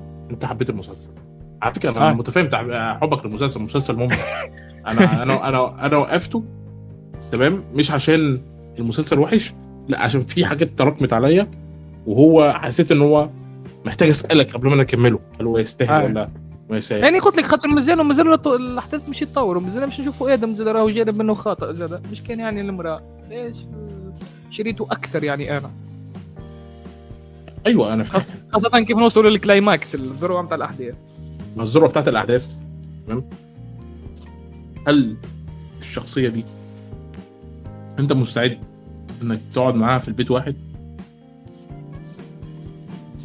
لا هو مش مش يصلوا للمراحل اللي مساي ما عادش ينجموا bon مش مش مش ساي ما عادش ينجموا يكملوا. bon فما فما طرف من الأطراف إنه مش مش راسه باش يكون مش صح راسه باش تكون عندك الكبرياء وال ولأنه باش يقول ما عادش نجم نكمل معك ساي يعني والاخر زاد باش يكون عنده الكبرياء. يعني كل واحد باش باش يكون عنده الكبرياء نتاعو. كل واحد ما يحبش يطيح من نفسه يعني.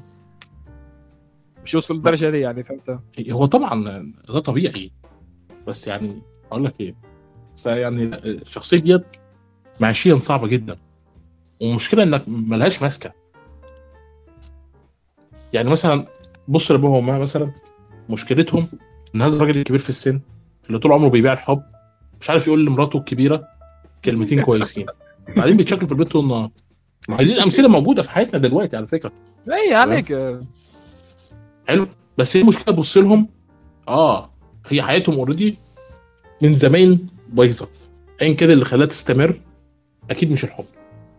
تمام؟ وأكيد مش إنهم بيحبوا بعض ولا بيستحملوا بعض. أيوه هو هو هذا راهو message من ال message ات راهو. الحب ماهوش كافي يعني. أيوه ممكن ما يكونش مش الحب كافي. هو مش كافي يعني- مش يمكن. هو مش كافي. وحده ما هوش كافي. أيوه هو الحب عمره ما كان كافي. مين بالضبط اللي قال إن الحب كفاية؟ بالضبط. مفيش حد يقدر يقول إن الحب كفاية. هي المشكلة أبعد من كده بكتير. جوه المسلسل مسؤوليات و... آه، أيوه المشكلة برضو في إن الأطراف كلها عايزة تحقق كل شيء. يعني عايز تحقق كل شيء ما ينفعش نخلف. خلينا واضحين. عايزة تحقق كل شيء انزل حق ذاتك. مش مع أول طرشه مع المدير. وعلى حاجة تافهة ما تستاهلش تاخد بعضك وتمشي. أنت كده مش جاي تحقق ذاتك. أنت كده جاي بدور امرأة بتحاول إنها تاخد اناسيج المجتمعي لصالحها. هو إنه ما يحطش عليها أي ضغوط وهي تعمل اللي هي عايزاه. اي ما, ما تنساش تبعات المجتمع زاد هم يكونوا يحبوا يحبوا ما هي تبعات المجتمع إنها ما بتتحملش أي مسؤولية. ما ده جزء من المشكلة. إنها أول ما بتتحمل مسؤولية بتنهار. بتحس إن في أيوة. مشكلة فيه هو. وهذاك شو صار انهاروا هي دي مشكلة. هي اللي هو انهاره بسبب انانيه الراجل آه. ولا انهاره بسبب ضعف قدرة الست الشرقية في إنها تتحمل مسؤوليه الزوز الزوز. ال- الزوز يكملوا بعضهم نفس الشيء. ما هوش طب حلو جدا. حلو. الراجل بقى كان أناني في إيه؟ كان أناني. أنا ما زاد ما الراجل كان أناني. أنه زاد وصل في فترة أنه بجل شغله على داره مثلا بجل آه، ليه؟ مثلا هو مش قبل كده اختبروا لما هو حاول يوازن لما راح السوبر ماركت ما قدرش إنه يشتري كل حاجة فشال الحاجات بتاعتهم وجاب حاجات العيال صح كده؟ آه. هل هم عايزين يقعوا في الحتة التاني؟ لا أول حاجة عملها إيه لما مسك الشغل الجديد لما كان بدأ يشتغل freelancer لما كان عاطل فضل يشتغل freelancer ما سابهاش فاهم الفكرة؟ آه. برضو البنت عندها برضو يعني طبيعة مختلفة في طبيعة التفكير والدنيا حاجة صعبة يعني لا بجد والله يعني طريقة برضو فكرة إن المجتمع المفروض إزاي يمشي دي أغرب حاجة شفتها في حياتي ما هو يا أنت عايز المساواة فهتعمل واحد اتنين تلاتة يا أنت عايز ال- الحياة اللي أنت عايشها دلوقتي بس تنزل عايز المساواة اللي هو ما ينفعش تدمج الشرق بالغرب. ما هو يا ليك أدوار جندريه موجودة يا مساواة اختار. إنما يعني الراجل والست أساسا هل بحياتهم إنهم يقعدوا في البيت؟ مين عايز ينزل يشتغل يحقق ذاته؟ مش تحيي السات يعني. فاهم الفكرة؟ ما هو أنت لو عايز مدير معفن يجي يكلمك كلمتين ولا يديك كلمتين فاهم الفكرة؟ ولا يجي يديك غرامة في آخر الشهر ولا ما الترقية اللي أنت فاحت نفسك عشانها. يديها للعصفورة. فاهم الفكرة؟ لا أنت انت في عالم أكثر عدلا. فاهم؟ يعني أنت العالم اللي جوه المسلسل أكثر عدلا من العالم اللي بره المسلسل على فكرة. فهم ما تعرضوش لضغوط حقيقية جوه الحياة بتاعتهم. أقصى حد ضغوط حياتية حصلت إن هو قليل في نظر مراته لأنه ما بيشتغلش وإن هو لما راح السوبر ماركت ما قدرش إنه يجيب حاجة. تعامل مع الموقف ده بحكمة؟ إن هو جاب حاجة العيال ونحى حاجة البيت. ده كان أقصى شيء حكيم أنا شفته في الخمس حلقات بالمناسبة. تمام؟ لكن في المقابل الطرف الثاني مستكتر على الطرف الأول إنه يحقق أي حاجة. أي حاجة. ودايما بيذكروا بضعفه ودايما بيذكروا بمشاكل. أما زاد طبيعة شخصيه حتى طبيعة شخصية كل شخصية منهم تجم تجم تمثل ضغوطات زاد ضغط على الآخر يعني على الشخصية الأخرى. جميل. في- أنا مش عايز أكون متحيز للراجل. بس ده بي من وجهة نظري يمثل مشكلة رهيبة جدا في طبيعة الكتابة. لما أنت هتبقى عايز تيجي تظهر شيء معين إيه الشيء اللي الممثل الرئيسي بتاعنا قدر إنه يظهره من خلال كتابة السيناريو؟ تيجي تبص تقول آه هو في عنده مشكلة. ما ما تقوليش عشان ما كانش عشان افضل الشغل على بيته. امم أصل دي مش مصيبة ساعتها يعني هي كانت بتنهار وبتشتكي لما ما كانش في فلوس في البيت وإن ال money بيروح. وهو كان شاف قبل كده بذات نفسه موقف ما هو الموقف ده ما اتعرضش عشان ما نستغلوش بعد كده دراميا. لا الموقف اتعرض عشان انت تقدر تستغله بعد كده دراميا. مسلسل كويس جدا بالمناسبة لدرجة إن الأشياء اللي فيه حتى لو جيت في مشهد واحد هي مطلوب منها إنها تكون تكوين درامي متسلسل. غالبا عاجلا معاجلا هيجيب لك نتيجة درامية نتيجة المواقف دي كلها. صحيح ولا مش صحيح؟ صحيح حلو جدا. انت دلوقتي عايش في مكان أنا ما اعتقدش ان المصريين عايشين فيه. هل هم في هم الطبقة الوسطى في ال ال الفئة العليا؟ لو أنا بنطق صح. هم دول ال- العمال اللي بيخدموا على المليارديرات وال- والحاجات دي. تمام؟ متوسط الراتب بتاعهم غالبا ما بياخدوش حد تاني في مصر. ليه؟ لأن هم عايشين في المكان ده. والشركات دي بتدي راتب كده عشان الناس دي تتعامل مع الناس دي ما تتعاملش مع الناس الادنى عايشين بقى في مدينة نصر والحتت الوحشة دي. تمام؟ فأوريدي هم حياتهم مش سيئة. بالعكس الموضوع كله بيمثل أشياء تانية خالص. هل تم التركيز عليها بشكل حقيقي؟ ولا تم التركيز على تنفيذ أجندة معينة؟ هو ده اللي بتكلم عليه. فما فما راهو جزء زاد فما تركيز عليها بشكل حقيقي. فما جزء ما خاصة في في طبيعة العلاق- العلاقات بين الشخصيات حتى الحوارات. طب سيبك من الشخصيتين دول ولو إن هم محور المسلسل. تعال نروح للشخصيتين التانيين. آه عندها مشاكل مع أمها ودوت ما عندوش مشاكل لأن أهله مثاليين بشكل غبي. تمام. بيحسسها دايما. آه، شريفة. آه الع- يعني إزاي الشخصية ديت قادرة إنها تفهم الشخصية دي؟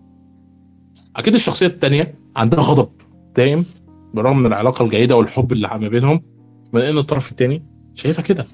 يعني اللي هي أنت عمرك ما تفهمني مثلا. صح؟ أبوك وأمك بيحبوا بعض عايشين حياة تانية. إنما ده بتيجي في مشاهد خفيفة ما تمش استغلاله بشكل كويس. الشيء الوحيد اللي تم استغلاله هو أنت بتعمل كده معايا عشان أنا ما عنديش أب وأم؟ اللي هو قلت لك تعيش معايا؟ اللي هو تفكير مختلف تماما. مهم. مم. وفما شوية أحداث مش تصير من بعد باش تعكر لهم أكثر الحالة عبد طب ما تحسسني كده وتقول لي. أنا أنا معاك في الحرق يعني.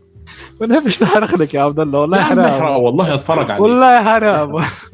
يا عم احرق بس. فما بلوت تويست يا عم احرق والله ما تتخيل. لا خا- خايف على مشاعرك عبد الله. يا عم والله زي الفل ما تقلقش. آه، ما هو التحدي من بعد اللي باش يصير على العلاقة ما بين شريف و نسيت اسمها. اسمها ال- مرته شو اسمها هي؟ نسيت. أيوه آه تمام. المهم. حسيت. فما مش تظهر يعني آه، شخصية أخرى. مش تظهر شخصية أو- أخرى باش تكلم شريف. الشخصية هذيك باش تكون بنته. يعني باش يكون هو جايب بنت من يا. لهوي طب ما ده اتحرق عليا. عرفت إن هو كان عنده علاقة قبل كده كان عنده بنت. ولما شدوا عليه لأنهم كانوا المفروض شايفين إنهم يعرفوا حاجة زي دي. فقال لهم لا أنتوا مالكوش دعوة. أي ال- ال- ال- الأمور كيف صارت يعني يعني بالطريقة هذيك هو أصلا هذاك باش يكون تحدي ما بين العلاقة ما بينته هو وشريف ومرته يعني. يكون هو ذا هو التحدي يعني. بس. دي أكتر حاجة مش جوه العلاقة الغبية دي.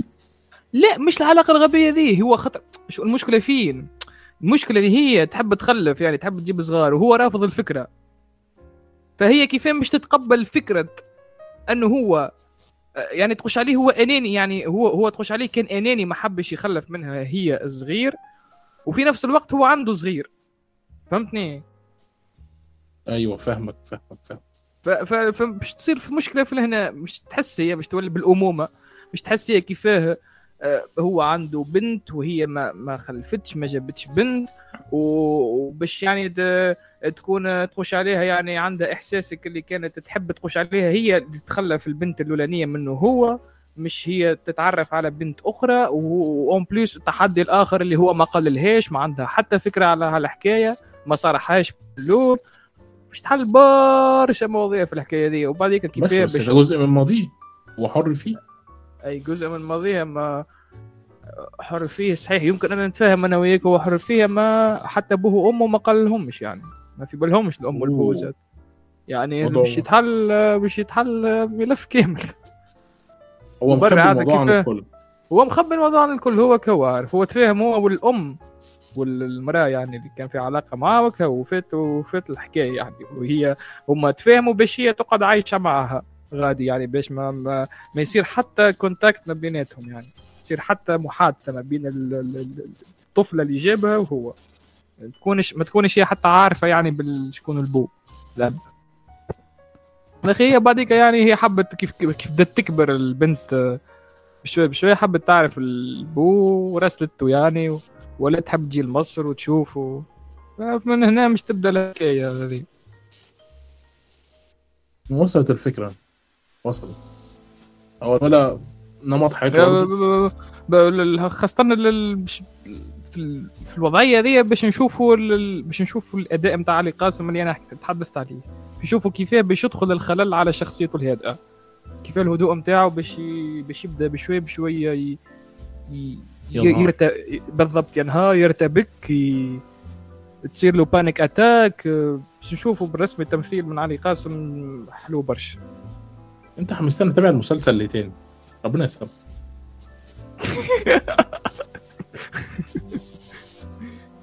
انت شنو يعني شنو آه... انت قلت تفرجت خمس حلقات؟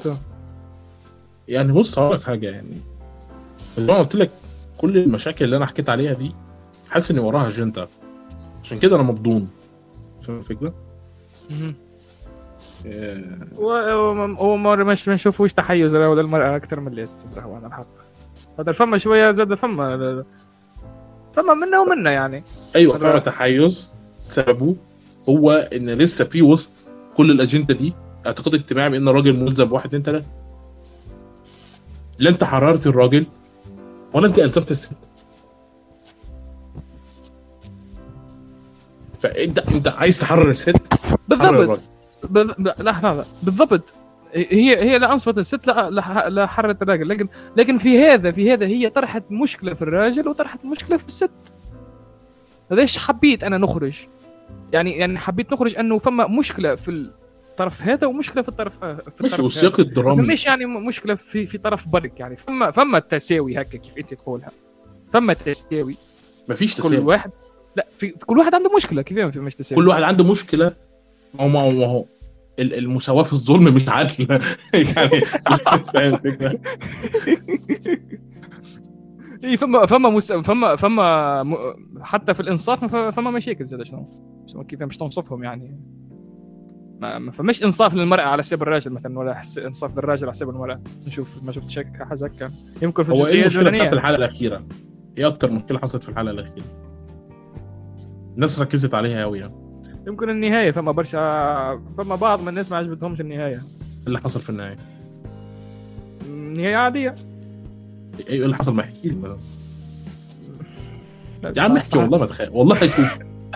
والله تعرف أنا أكثر حاجة أكثر حاجة يا عبد الله. إنه عبد يحرق عليها مسلسل يا عبد الله. راني- يا عم وأنا اللي بقول لك احرق. أنا بقول لك ما تخافش والله قلبي قلبي يوجعني. يا عم احرق بس. يا عم احرق بقى. قول اللي حصل في الآخر. آه، الأمانة بيني وبينك يعني أنا شايف إن ده يستاهل إن أنا أكمله عن تحت الوصاية. يلا بقولها لك يا عم النهاية. عبد الله كملنا من زوج يا عبد الله ثلاث حلقات راه مش فيهم؟ تحت الوصاية بالليل. والله. نص ساعة نص ساعة نص ساعة إيش فيهم؟ 30 دقيقة بالليل. نكملهم ليه لا؟ يلا بقى قول. باي شو. شو هي ال- ال- الفكرة ككل يعني إنه الموضوع اتفض يعني. إحنا حكينا على الهرشة السابعة، الهرشة السابعة هي السنة السابعة تاع اللي يبدأ فيها الملل والمشاكل ما بين الأزواج وال- والأمور هذيك كلها. فهي تحلت المشكلة في الأخير. بون ما تحلتش يعني بطريقة انه بطريقة مباشرة. أما حسب ما نفهموا إحنا اللي اللي نادين و نادين وآدم باش ينفصلوا على بعضهم من الآخر. في حلقة من الحلقات. okay؟ أيوه باين قوي ان طبيعتهم مش ه... باش يوصلوا باش يوصلوا لطريق مسدود. طريق باش يوصلوا هي لطريق هي. محتاجة تغير في نفسها جدا. تمام؟ وهو محتاج يستعيد نفسه. في, في الأخير باش في ح- في الحلقة العاشرة. المشهد نتاع ال one shot اللي قلت لك عليه هذاك نتاع 10 دقائق وان شوت ولا 12 دقيقة. صحيح. اللي أنا دلوقتي افتكرته بقيت عايز. اتحمس أكتر أتفرج عليه. بالضبط. لا المشهد آه، خاصة إخراجيا آه، شيء كبير. أصلا المخرج تصور أنت شفت ال- السنة السابعة السنة السابعة وهما وهما يتحاوروا مع بعضهم يا عبد الله. الكاميرا عملت فوكس على ال- ال- الماكينة نتاع الغسيل اللي تغسل الغسيل الملابس. المكتوب عليها جارانتي سبع سنوات. جارانتي سبع سنوات. شو يعني؟ المخرج ذكي يعني يعرف كيف يتعامل مع أدوات وكيف ولا مشهد بالرسمي الحلقة العاشرة مش عادية الحلقة العاشرة. الحلقة العاشرة والحلقة ال11 طبعا وحلقة 14 زاد هذول من الحلقات القويين قويين زاد. الحلقة قبل الاخرى والعاشرة وال11 طبعا آه، في في الآخر بعد ما قلت لك الحلقة العاشرة بعد ما مش ينفصلوا وكل شيء كل واحد باش يبدأ يعيش حياته يعني باش يبدأ يعيش حياته منفرد يعني. قال لي آدم باش يمشي آه، باش وباش نركزوا على حكاية ال re... ال relation نتاع ال rebound. كيف إنسان ينجم يدخل في relation في في relation أخرى في علاقة أخرى وهو هو هو متأثر بالانفصال نتاعو فهمت الفكرة؟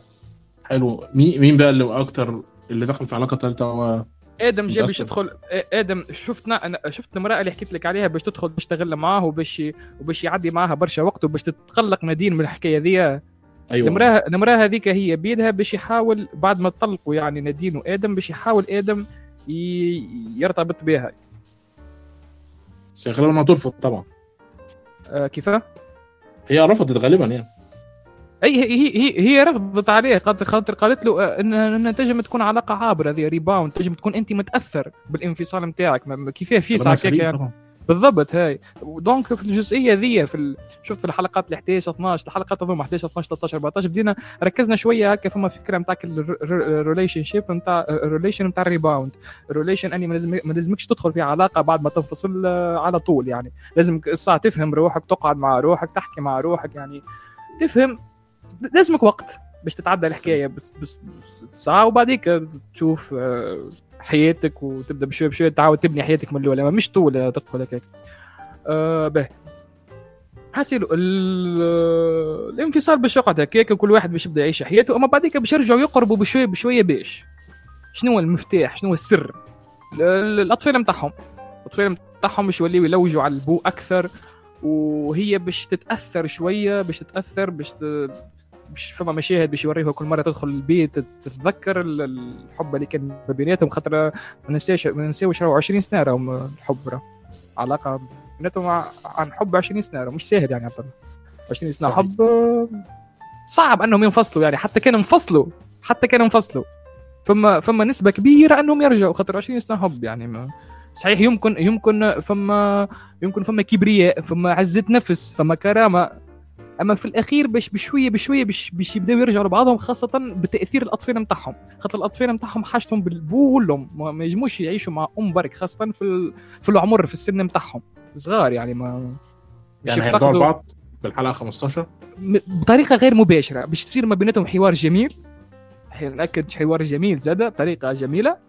بطريقة جميلة يعني فما تركية حلوة عملها المخرج يعني.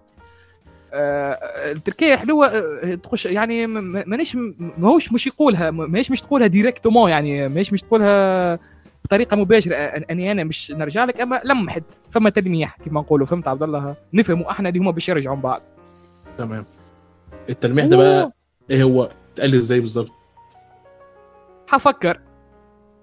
ومن عينيها تفهم يعني فما فما حنين. يعني هو هو عرض عليها إنهم يرجعوا لبعض؟ بطريقة جميلة صارت الحكاية. بطريقة يعني بحوار بديزارجيومون ارجيومون شنو يعني كل واحد يعطي في في الحجة نتاعو بالحجج صارت. يعني على طريق آه. آه هي باش تدخل في بودكاست باش تدخل تخدم بودكاست يا عبد الله. فما مشروع باش تعمله من بعد باش تولي تعمل بودكاست وتجيب ضيوف والضيوف هذوما كل واحد يحكيوا على على, على الحلقات نتاعهم يعني هذه هذه فكرة زاد حلوة برشا زاد عملوها. انها هي آه، بعد ما خرجت من بعد ما طلقت وعملت آه، يعني بعد ما طلقت عملت بودكاست. تجيب كل مرة طرف ولا زوز وبعد ساعات يكونوا الشخصيات هذوما هما بيدهم مثلا أمها أبوها أم شريف بو شريف ويجيو يحكيوا على العلاقات عليه تفسد العلاقات. عليه يوصلوا للازواج المرحلة ما عادش فيها رجوع. المرحلة ساي ما عادش ينجموا يكملوا. وكانت جزئية حلوة دي عجبتني. في الأخر آه بعد ما رجعوا يقربوا لبعضهم شوية آدم ونادين كيف ما قلت لك بسبب أطفالهم ولا آدم يجي برشا للدار بحذا نادين باش يقضي وقت مع أطفاله وتدخل نادين وتشوفه هو كيفاه يتلهب بأطفاله ويرجع لها الحنين ويتأثر. ورغم اللي رغم اللي قلت لك فما فما مشهد فما مشهد مهم جدا آه نادين بتفاصيل وجهك بعينيها في لحظة نشوف الكبرياء والكرامة وفي لحظة تبدل النظرة نشوف الحب والحنين. في في, في لقطة برك يعني. نجم نشوفه يعني بنظرات بنظرات أمينة خليلك هو يعني.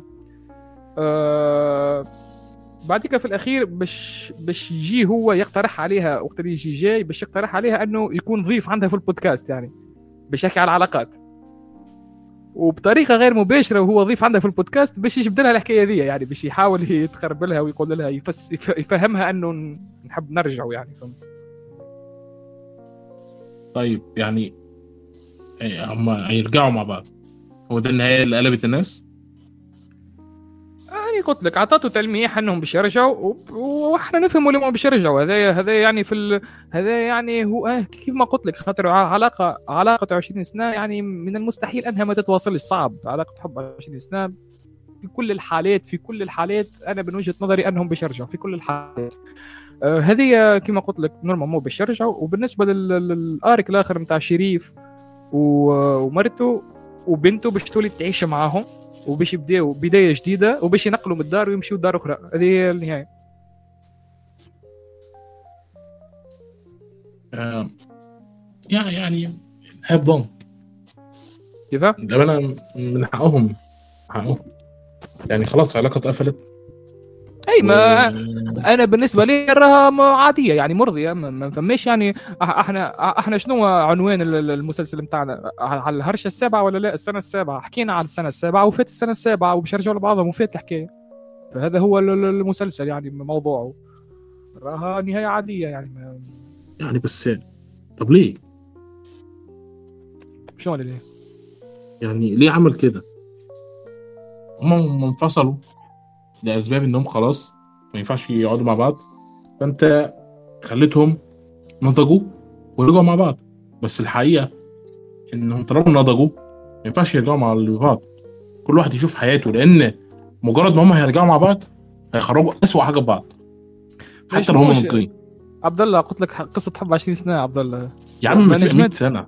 عبد الله اسوء ما فيه برضه. عبد الله هي دي مشكلة. راهي راهي كيف تع... راهي ما عملت حتى علاقة قبل وما يعني حلت عينيها. قرأت يعني درست معه حياتها كاملة هي. حلت عينيها عليه هو.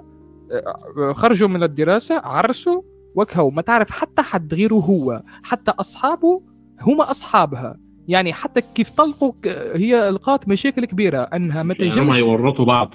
بالضبط كل واحد مش عايز يشوف. بالضبط هذه هي فهمت فهمت المشكلة فين. يعني يعني من المستحيل أنهم ما يرجعوش لبعضهم. صعب صعب صعب. في كل الحالات باش يرجعوا لبعضهم. الطرق الكل تؤدي أنهم يرجعوا لبعضهم. اوه ماي جاد ما يعني الموضوع بضان بين بين يعني بين لا راهو ماهوش غصب راهو رجعوا لبعضهم راهو. مش غصب لا. هم فاكرين ما هي المشكلة إيه باش باش باش يتم بناء راهو مليح راهو الشيء هذا كيف رجعوا لبعضهم. باش يتم بناءه باش تشوف كل كل واحد يدخل البيت آدم آدم وقت اللي يمشي للدار باش يقعد بحث صغاره وهو يدخل البيت يتذكر اللحظات ما بيناتهم كيف كيف نادين وقت تقعد الحاج يا عم الحاج يا عم الحاج يا عم الحاج دلوقتي الاثنين انفصلوا صح؟ آه. حلو. تطوروا. آه. بلاش بلاش لفظ تطور نضجوا. كل واحد لقى نفسه عاد استكشاف حياته. نوعا ما. جميل جدا. نوعا بدأ ما. يحصل عندهم استقرار نفسي. لا. ما حصلش استقرار. استقرار نفسي كيف باش يحصل استقرار نفسي. هم هم يعني ما تنجمش تحكي على استقرار نفسي عبد الله. ما تنجمش في ال... ما تنجمش في الفترة هذيك تحكي على استقرار نفسي. كيفاه استقرار يعني طيب. كيفاه كيفاه استقرار نفسي وادم وآدم متقدم ال... ال... شو اسمها؟ يعني مازال يعني هو مع المرأة الأخرى وفي نفس الوقت يحب يرجع لمرته ومرته في نفس الوقت ما تنجمش تتجاوز حكايه حكاية لا لا لا استنى استنى معلش معلش. ولما أحلى انهم يرجعوا مع بعض؟ هو مع في علاقة تانية؟ لا لا لا لا. بدا بدأ يبعد الوقت على المرأة الأخرى هو الوقت وقت اللي مش حاب يرجع النادين فهمت؟ أو ماي جاد يا يا عم تسيبهم يشوفوا حياتهم انت بتعذبهم ليه؟ ما هو مشكلة. ما هو أصل الاثنين هيرجعوا لبعض. التط... آه. النضج دوت محتاجين ينفذوه مع شخص تاني. لأن مجرد ما هما الاثنين هيرجعوا مع بعض مش هيقدروا إنهم ينفذوا النضج ده على بعض. ليه؟ لأن دول أخدين 20 سنة مع بعض. اوريدي هم حاسين بالتفاصيل الصغيرة اللي ممكن تعريهم وتخليهم يظهروا أسوأ ما فيهم تاني. إي ما هم هم فهموا. لا هم فهموا زيد عليه هم وصلوا للمرحلة هذيك راهو يعني هل هم الاثنين مستعدين دلوقتي إنهم يعني كل واحد هي فهموا فهموا. شو شو عبد الله المشهد الاخراني يفهم كل شيء كيف هم أنا قلت لك كيف قاعد معاه في البودكاست كل واحد قاعد يحكي مع الآخر كل يعني فرق الرومانة كما نقولوا إحنا بلغتنا هم الاثنين في بودكاست ملكها صح؟ بالطبع هي هي ملكها هي, هي يعني. ف... يعني هي بقت صاحبة بودكاست؟ وهو بقى صاحب ملعب التنس ولسه مهندس. أي. من الآخر عبد الله عبد الله من الآخر. قول سمعك من الآخر حكيوا مع بعضهم. ناقشوا ناقشوا بأسلوب حضاري حكيوا مع بعضهم عرفوا مشاكلهم عرفوا عليه وصلوا للحالة هذيك باش ما عادش كيف يرجعوا بعديك لبعضهم باش ما عادش يصير الشيء هذا. يعني لو رجعوا لبعضهم مش هيصير ده. طبعا. خاطر فهموا فهموا اللي لازمهم يتناقشوا يحكي وفهموا اللي المشاكل طيب حلو تصير هو قال إيه؟ وهي قالت إيه؟ بالطبع الزوز راضيين يعني شنو أنت؟ الايه الزوز راضيين يعني. أيوه يعني. هو قال إيه؟ وهي قالت إيه؟ ما وأنا عايز نتذكرش ما نتذكرش بالضبط الحوار هذا. حوار طويل يا عبد آخ. بيني وبينك يعني. حوار طويل و تكمل يا عبد الله. والله يا تفاصيل والله حلوة على الأخر. جدا. والله تفاصيل فما تفاصيل جميلة برشا والله. والله فما مشهد إخراجي في في الحلقة 14 والله والله ما هوش عادي حتى. في بعض الناس قالت إن الحلقة آه 15 ما كانش ليها لازمة. هذا الكلام ده حقيقي؟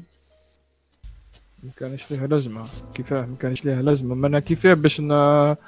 كيفاه باش نسكروا الح... الحكاية نتاع المناديل كان ما يش- فيها لازمه هم كانوا شايفين إن. القصة لو انتهت على الحلقة 14 ده خلاص كده ده نهاية ممتازة يعني. لا ليش نهاية ممتازة كل واحد يشوف نفسه بقى واكتشفوا باش تولي النهايه مفتوحة الوقت شنو كيفاه يعني إحنا باش ليه؟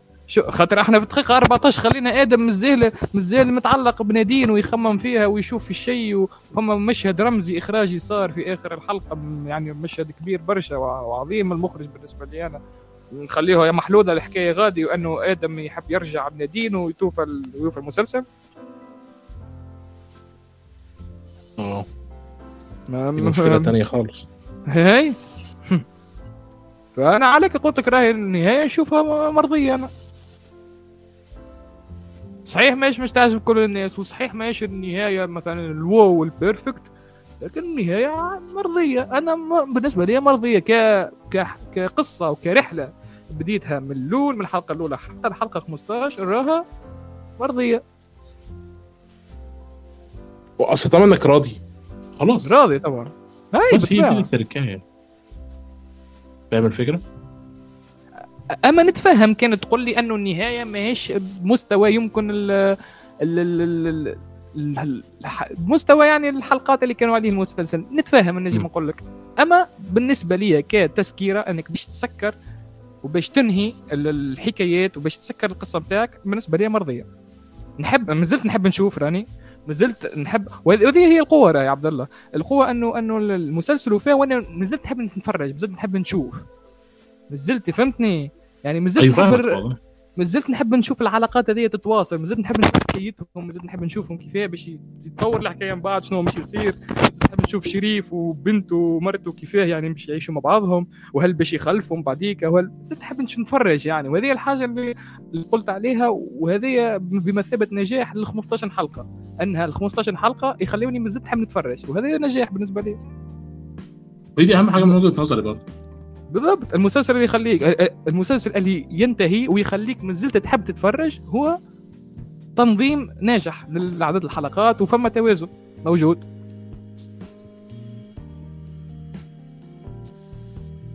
جميل جدا. آه هل في أي مسلسل كمان أنت تابعته؟ احكينا على الصندوق يا عبد الله. صندوق. بص الصندوق مش عارف أقول لك إيه. هو عامل نفسه كما يجب أن يعامل نفسه. مسلسل إثارة القصة آه، قاتل متسلسل ليه دوافع أخلاقية تقريبا لأول مرة أشوفها في السينما العربية وجددوا الموسم الثاني بعد 16 آه. فما موسم ثاني في موسم تاني آه. نايس. ال- النهاية سيئة. أعتقد تبرير انهم كانوا بيجهزوا الموسم تاني. لكن اللي حصل في النهاية مفاجئ. ليه بقى؟ مفتوحة نهاية يعني خاطر لا. مش حافظ آه بالظبط. نهاية. مفتوحة جدا خاطر خاطر قلت انت موسم ثاني ففهمت اللي هي مفتوحة. هو بعد ما بنى علاقة مع عمه ماتت اللي قتلها هو الاخو السايكو للقاتل المتسلسل اللي هو بيقتل عشان الخير. آه يعني تحس إن القصة بالجمال اللي هي بدأت فيه بالإثارة اللي هي بدأت فيه بيتجه للواحد بمزاجه للمثاليات اللي بتحصل السقطات الدرامية اللي بتحصل. ف يعني أنا نتذكر هي مج... نتذكر اللي أنت قلت لي المسلسل فيه مشاكل أما الحاجات اللي قدمها لي أكثر بكثير من الحاجات اللي بالظبط لكن النهاية كانت أسوأ من- بكتير من كده. تحس إن في حاجة حصلت. انت تابعت الصندوق أو اي حاجة تبعه؟ لا لا ها ما تابعتش الحق ما تابعتش الصندوق. أحسن والله. الله تقول له ما تابعتش المسلسل يقول لك أحسن.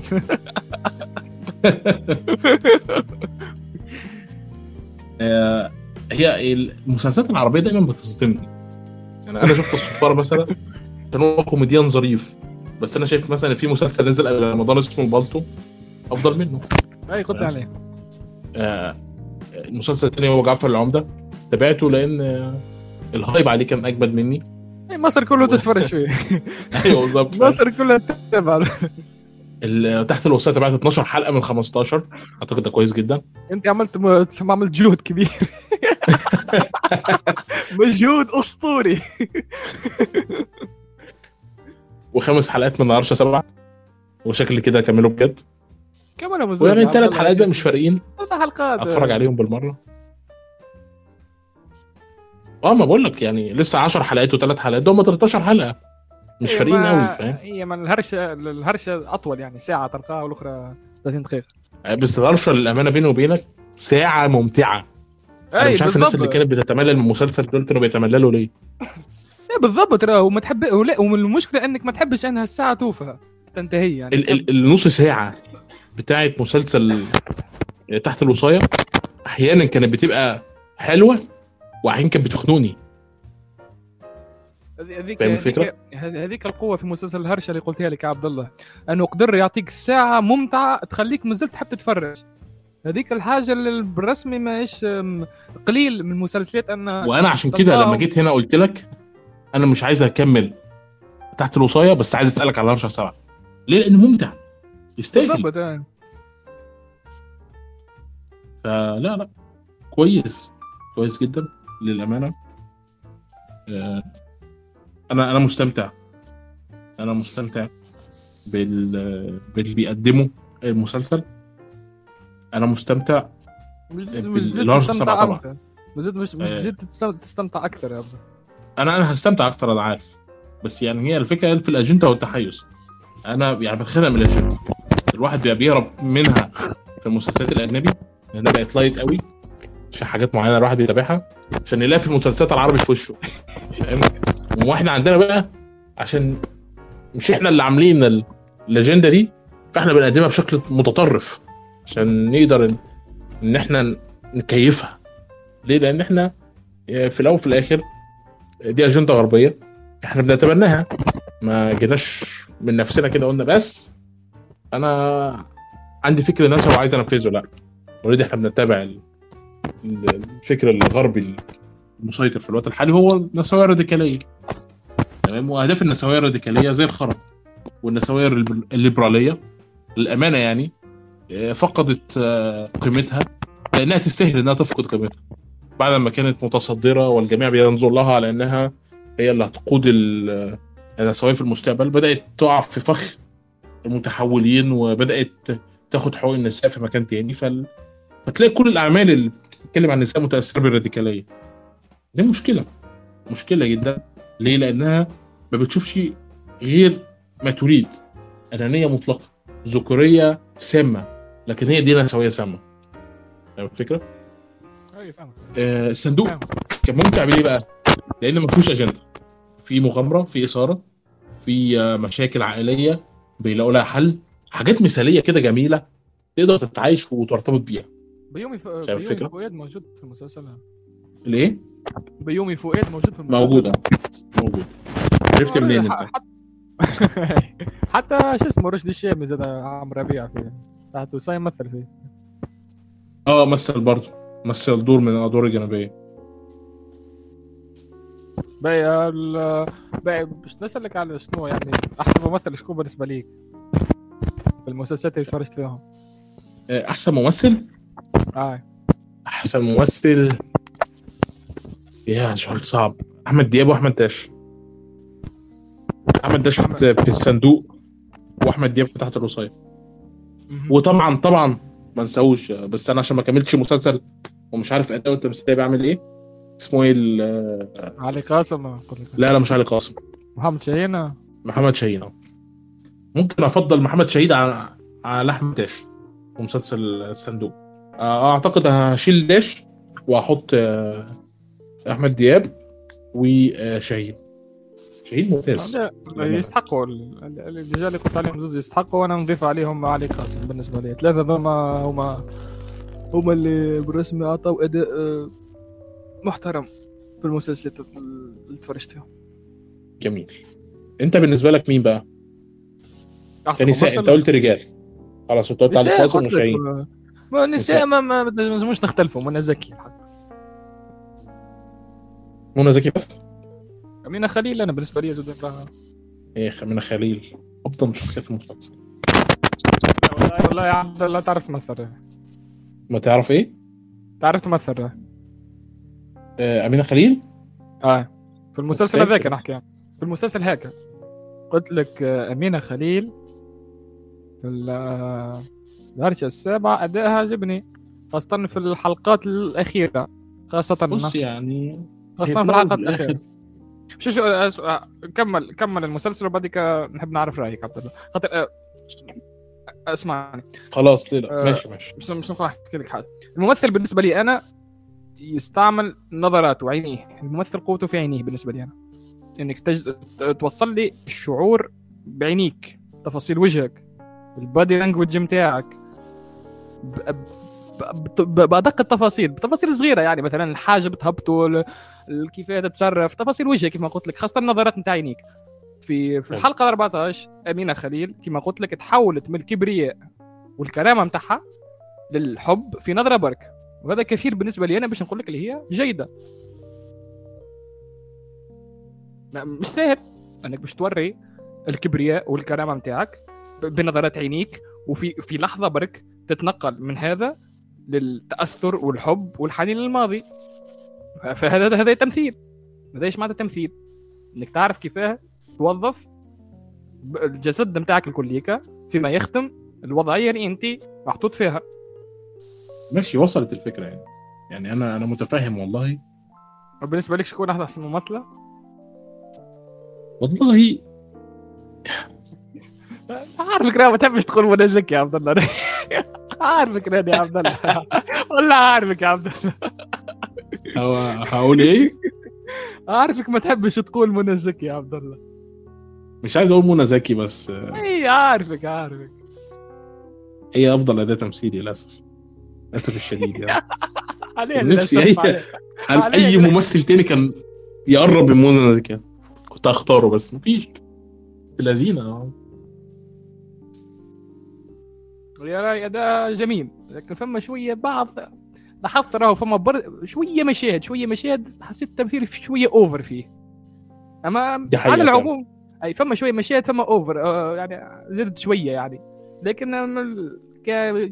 إحنا مش نقيمه مش نقيمه العموم يعني مش نقيمه بصفة عامة ك... ك... كأداء يعني اداء جميل جدا. أنا متفق معاك للأمانة لكن يعني أنا كنت أتمنى أي حد تاني غير امينه خليل آه غير آه منى آه امينه خليل بالنسبة لي عندك آه، مشكلة أداء، معاهم الكل. آه،. إيه؟ عبد الله عندك مشكلة معاهم الكل. والله أقول لك إيه بس. أقول لك إيه. أنا مش عندي معايا أداء كلهم لأ. مشكلة الممثلات إن الممثلات الكويسات فعلا تحس إنهم ماتوا خلاص. ما تعرفش يعني مثلا عاملة كامل ما بتمثلش. مش عارف ليه. جميل. آه مين تاني يا ربي؟ ممثل ممكن أشوفه في الموسم دوت. أنت عارف عاملة كامل الأول؟ آه ف ممثلة الشباب ومنى زكي يعني منى زكي عندها مشكلتها الخاصة في ال- في الدنيا بس يعني مش مش أنا اللي هقدر إن أنا اكره الناس أو أحبهم فيها بس أنا ما بحبهاش كممثلة فاهم الفكرة؟ ليه؟ أي، لأن أنا. شايف إنها بتحاول تجتهد بس يعني بعض المشاكل ال- بعض المشاكل اللي بتواجه الاداء التمثيلي واللي بيفرق ما بينها وما بين الممثل بطبيعته اللي هو الممثل التلقائي تلاقيه موهوب قادر يقدم لك الأداء الكويس إلى اخره وبيدور حتى ومجتهد وبيدور مثلا على الموهبة ما نختلفوش مثلا عليها. إيه؟ الموهبه ما نختلفوش عليها الموهبة ما هو, بالنسبة ما هو فين النوع ده؟ في اي في أي مجال في أي مجال الموهبة ما نختلفوش عليها. الموهبة حاجة ربانية من عند ربي يعني ما نجموش نختلفوا عليها الحاجة هذه فما فما فما ناس قد ما تشتغل وقد ما ما تعمل ما تنجمش توصل لموهبة إنسان. هذه حاجة ربانية يعني ما صحيح. عشان كده أنا مبهور بعبلة كامل من لحد النهارده يعني. قبول من عند الله يعني مش مش حاجة يعني فما خليل حاسس إنها مفروضة علينا. فاهم الفكرة؟ بيني وبينك. أنا عارف إن خلاص كده طب انك قلت إنك أنت حبيتها فأنا فهمت. آه في ناس بتحب أمينة خليل. أيوه مش مش. حتى مش مش نحبها ولا نكرهها عبد الله. أنا نقيم في أداء. أنا فما حاجات نقيم عليهم يعني. ما فما هو ده حب والكره يا ما هو أنت حبيت ادائها في الشخصية دي. كرهت ادائها في الشخصية دي. اي ما مش بالضرورة. فما ممثلين ما نكرههم هما كيف يعملوا أداء باهي نقول نخرج يعملوا أداء باهي زي مين مثلا؟ عارف زي مين؟ أما ما فما فما أما بنحب نوصل لك فكرة أنه ما- ماهوش بالضرورة أنا نحب الممثل ولا نكره الممثل باش نقول أنه اداؤه خايب ولا باهي. هذه الفكرة اللي نحب نوصلها لك يعني. يا يا ريس ما هو لو أداء وحش هتحبه ليه؟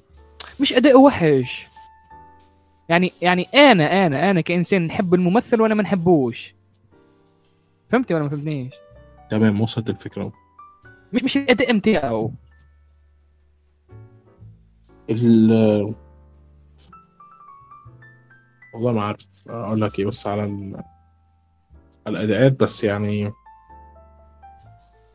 أنا ما ما حبيتش ادائها خالص. أداء منى زكي بشكل عام بالنسبة لي مش مش أفضل أداء أنا ممكن أحبه لكن هي اجتهدت في الدور ده. إحنا نحكيو في يعني في في المسلسلات اللي شاهدناها عبد الله يعني. ما هو هو ده اللي شاهدته أنا شفت حاجة أيوة. إلا لو بالضبط أنت شفت يعني. حاجة تانية. لا لا. يعني ما هي دي المشكلة يعني. حتى انت ما عندكش ال... ال... ال... ال... القدرة انك انت تقدر تختار زي ما انت عايز. ما هو المشكلة برضو ما هو بيننا وبينك يا مين واحد بيفتح مسلسلات أجنبي بيشوف. لا ما ما تنجمش تقارن عاد شنو. ما بقارنش بس لما أشوف أمينة خليل في مسلسل وأروح أتفرج على أقل مسلسل أجنبي ألاقي فيه الممثله اللي أخدة دور ثانوي قادرة تظبط الدور عنها. ألاقي حتى حدود لشخصيتها أساسيات واحد اتنين تلاتة. كان هي كاتبه الشخصيه دارسه الشخصية اللي هتمثلها مش بتحاول تمثل عمياني كده. عبد الله مش شوف شوف فما حتى ممثلين راهو الممثلات أعمارهم تلقاهم 15 16 و17 ويمثلوا من عباد تلقاهم أعمارهم 40 ولا 50 راهو موجود. صحيح أنا متفق معاك. موجود. أنا متفق معاك صحيح. موجود. وبكثرة موجود زود. هو كلام سليم أنا مش مش معترض على كلامك يعني.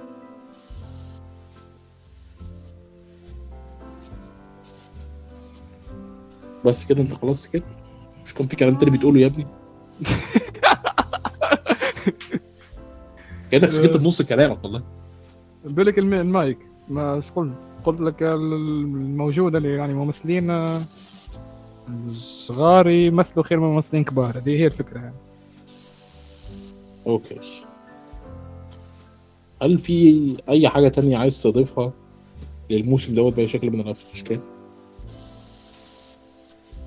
الموسم هذا قلت لك ال- كانت تجربتي مع الموسم يعني. تجربة جيدة نجم نقول لك نوعا ما. أما بالطبيعة السلبيات اللي نعرفوهم أحنا عبد الله وتكلمنا عليهم سلبيات متاعنا يعني عليهم سلبيات العربي. أيوه بالظبط يعني. تظبط نفسك. التون التون بتاع العرب.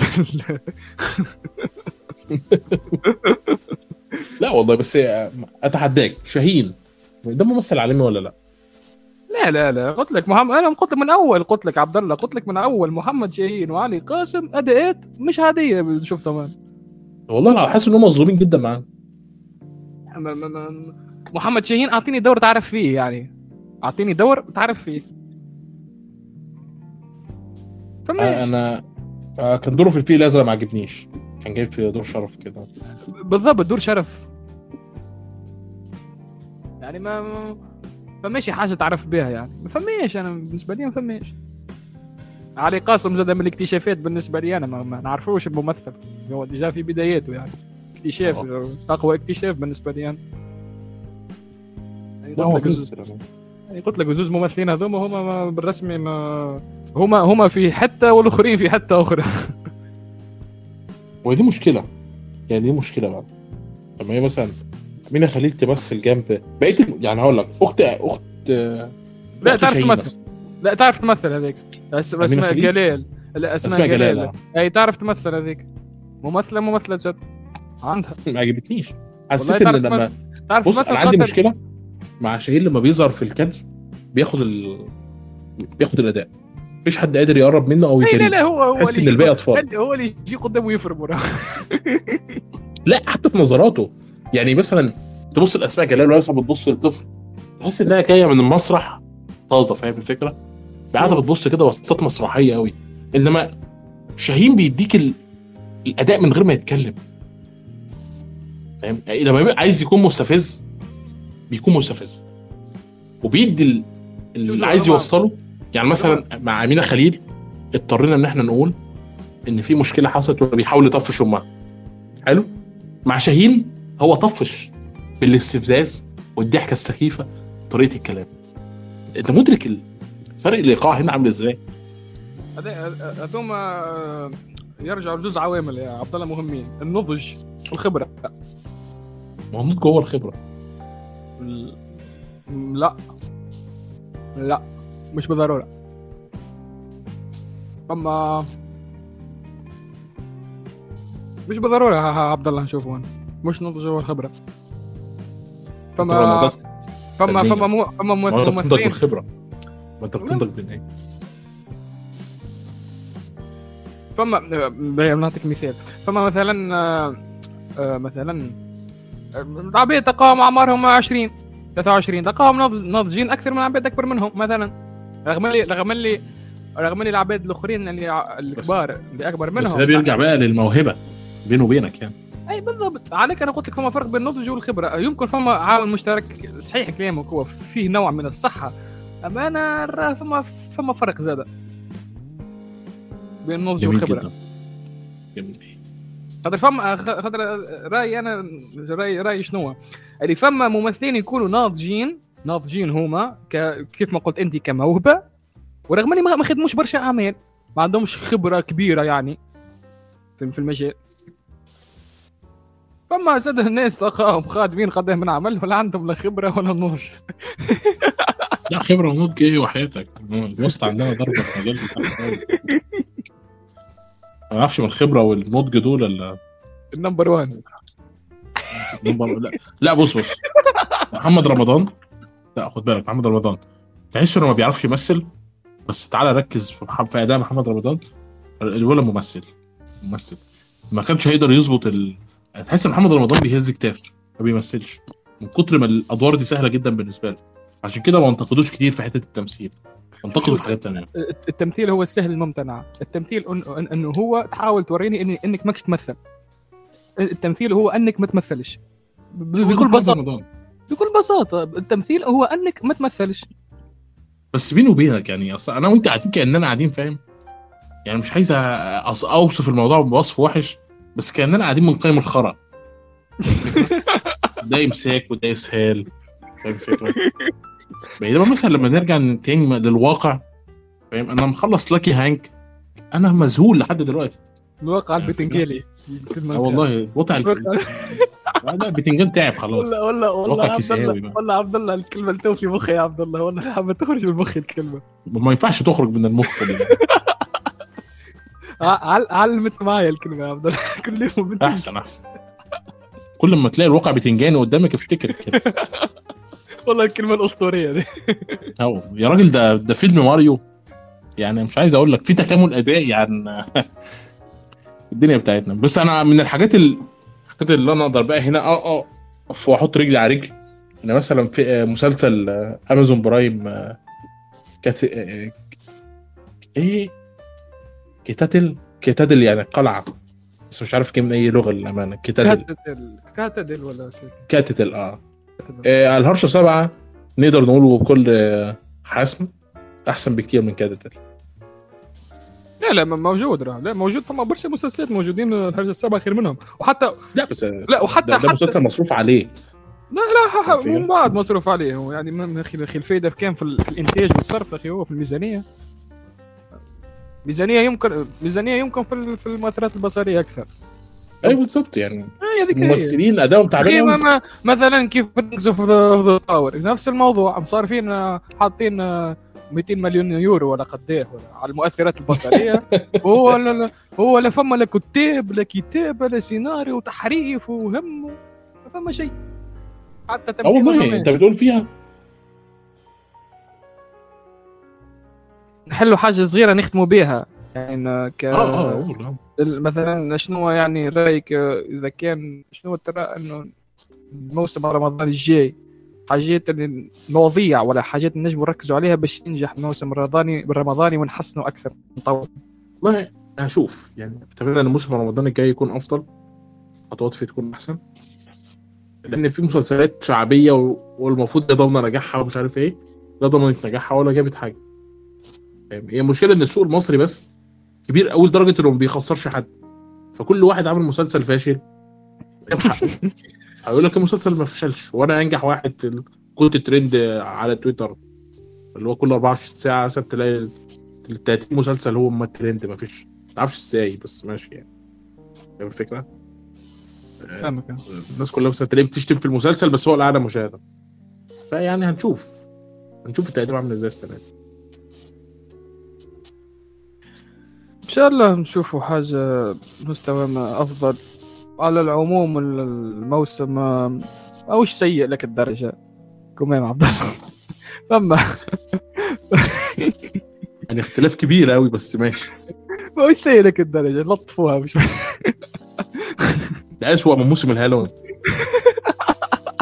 اللي هو الأفلام اللي كلها رخيصة بربع جنيه دي. عندك شوية أمل يا عبد الله خلي عندك شوية أمل. حبك أوبتيمست. وأنا بعشق. الامل بقول لك خلي شوية عندك امل وابدا وابعد شوية يعني عن في واحد صارف عشان صارف 100 مليون على فيلم مش عايز بقاله سنتين. يحطه على منصة مشاهده أقول لك إيه بس. عبد الله لازمك عندك الأمل وتبعد عن البتنجاليه راهو يلا خليها كوسة. كوسية. آه، نصل ل- لنهاية البودكاست. آه، إن شاء الله يكون آه، الموسم الرمضاني الجاي أحسن من الموسم الرمضاني هذا. آه، حاولنا ننقل ننقل لكم أنا وعبد الله وسيف آه، تغطية خاصة للمسلسلات اللي اعتذر تعرضت عن سيف. كان عنده ظروف ما قدرش يجي النهارده. آه. آه، حاولنا نغطيه بعض المسلسلات اللي شاهدناها يعني حاولنا نحلوهم ونعطيه راي رأينا فيهم. ونشوفوا السلبيات والإيجابيات والحاجات اللي نجموا نحس نحسنوهم باش نتطوروا. كو إن شاء الله الجاي خير وكهو كان معكم أمين من قناة شو Shooter TV. عبد الله من قناة هراء سينمائي. تصبحون على خير. bye bye. bye. Pantera, era.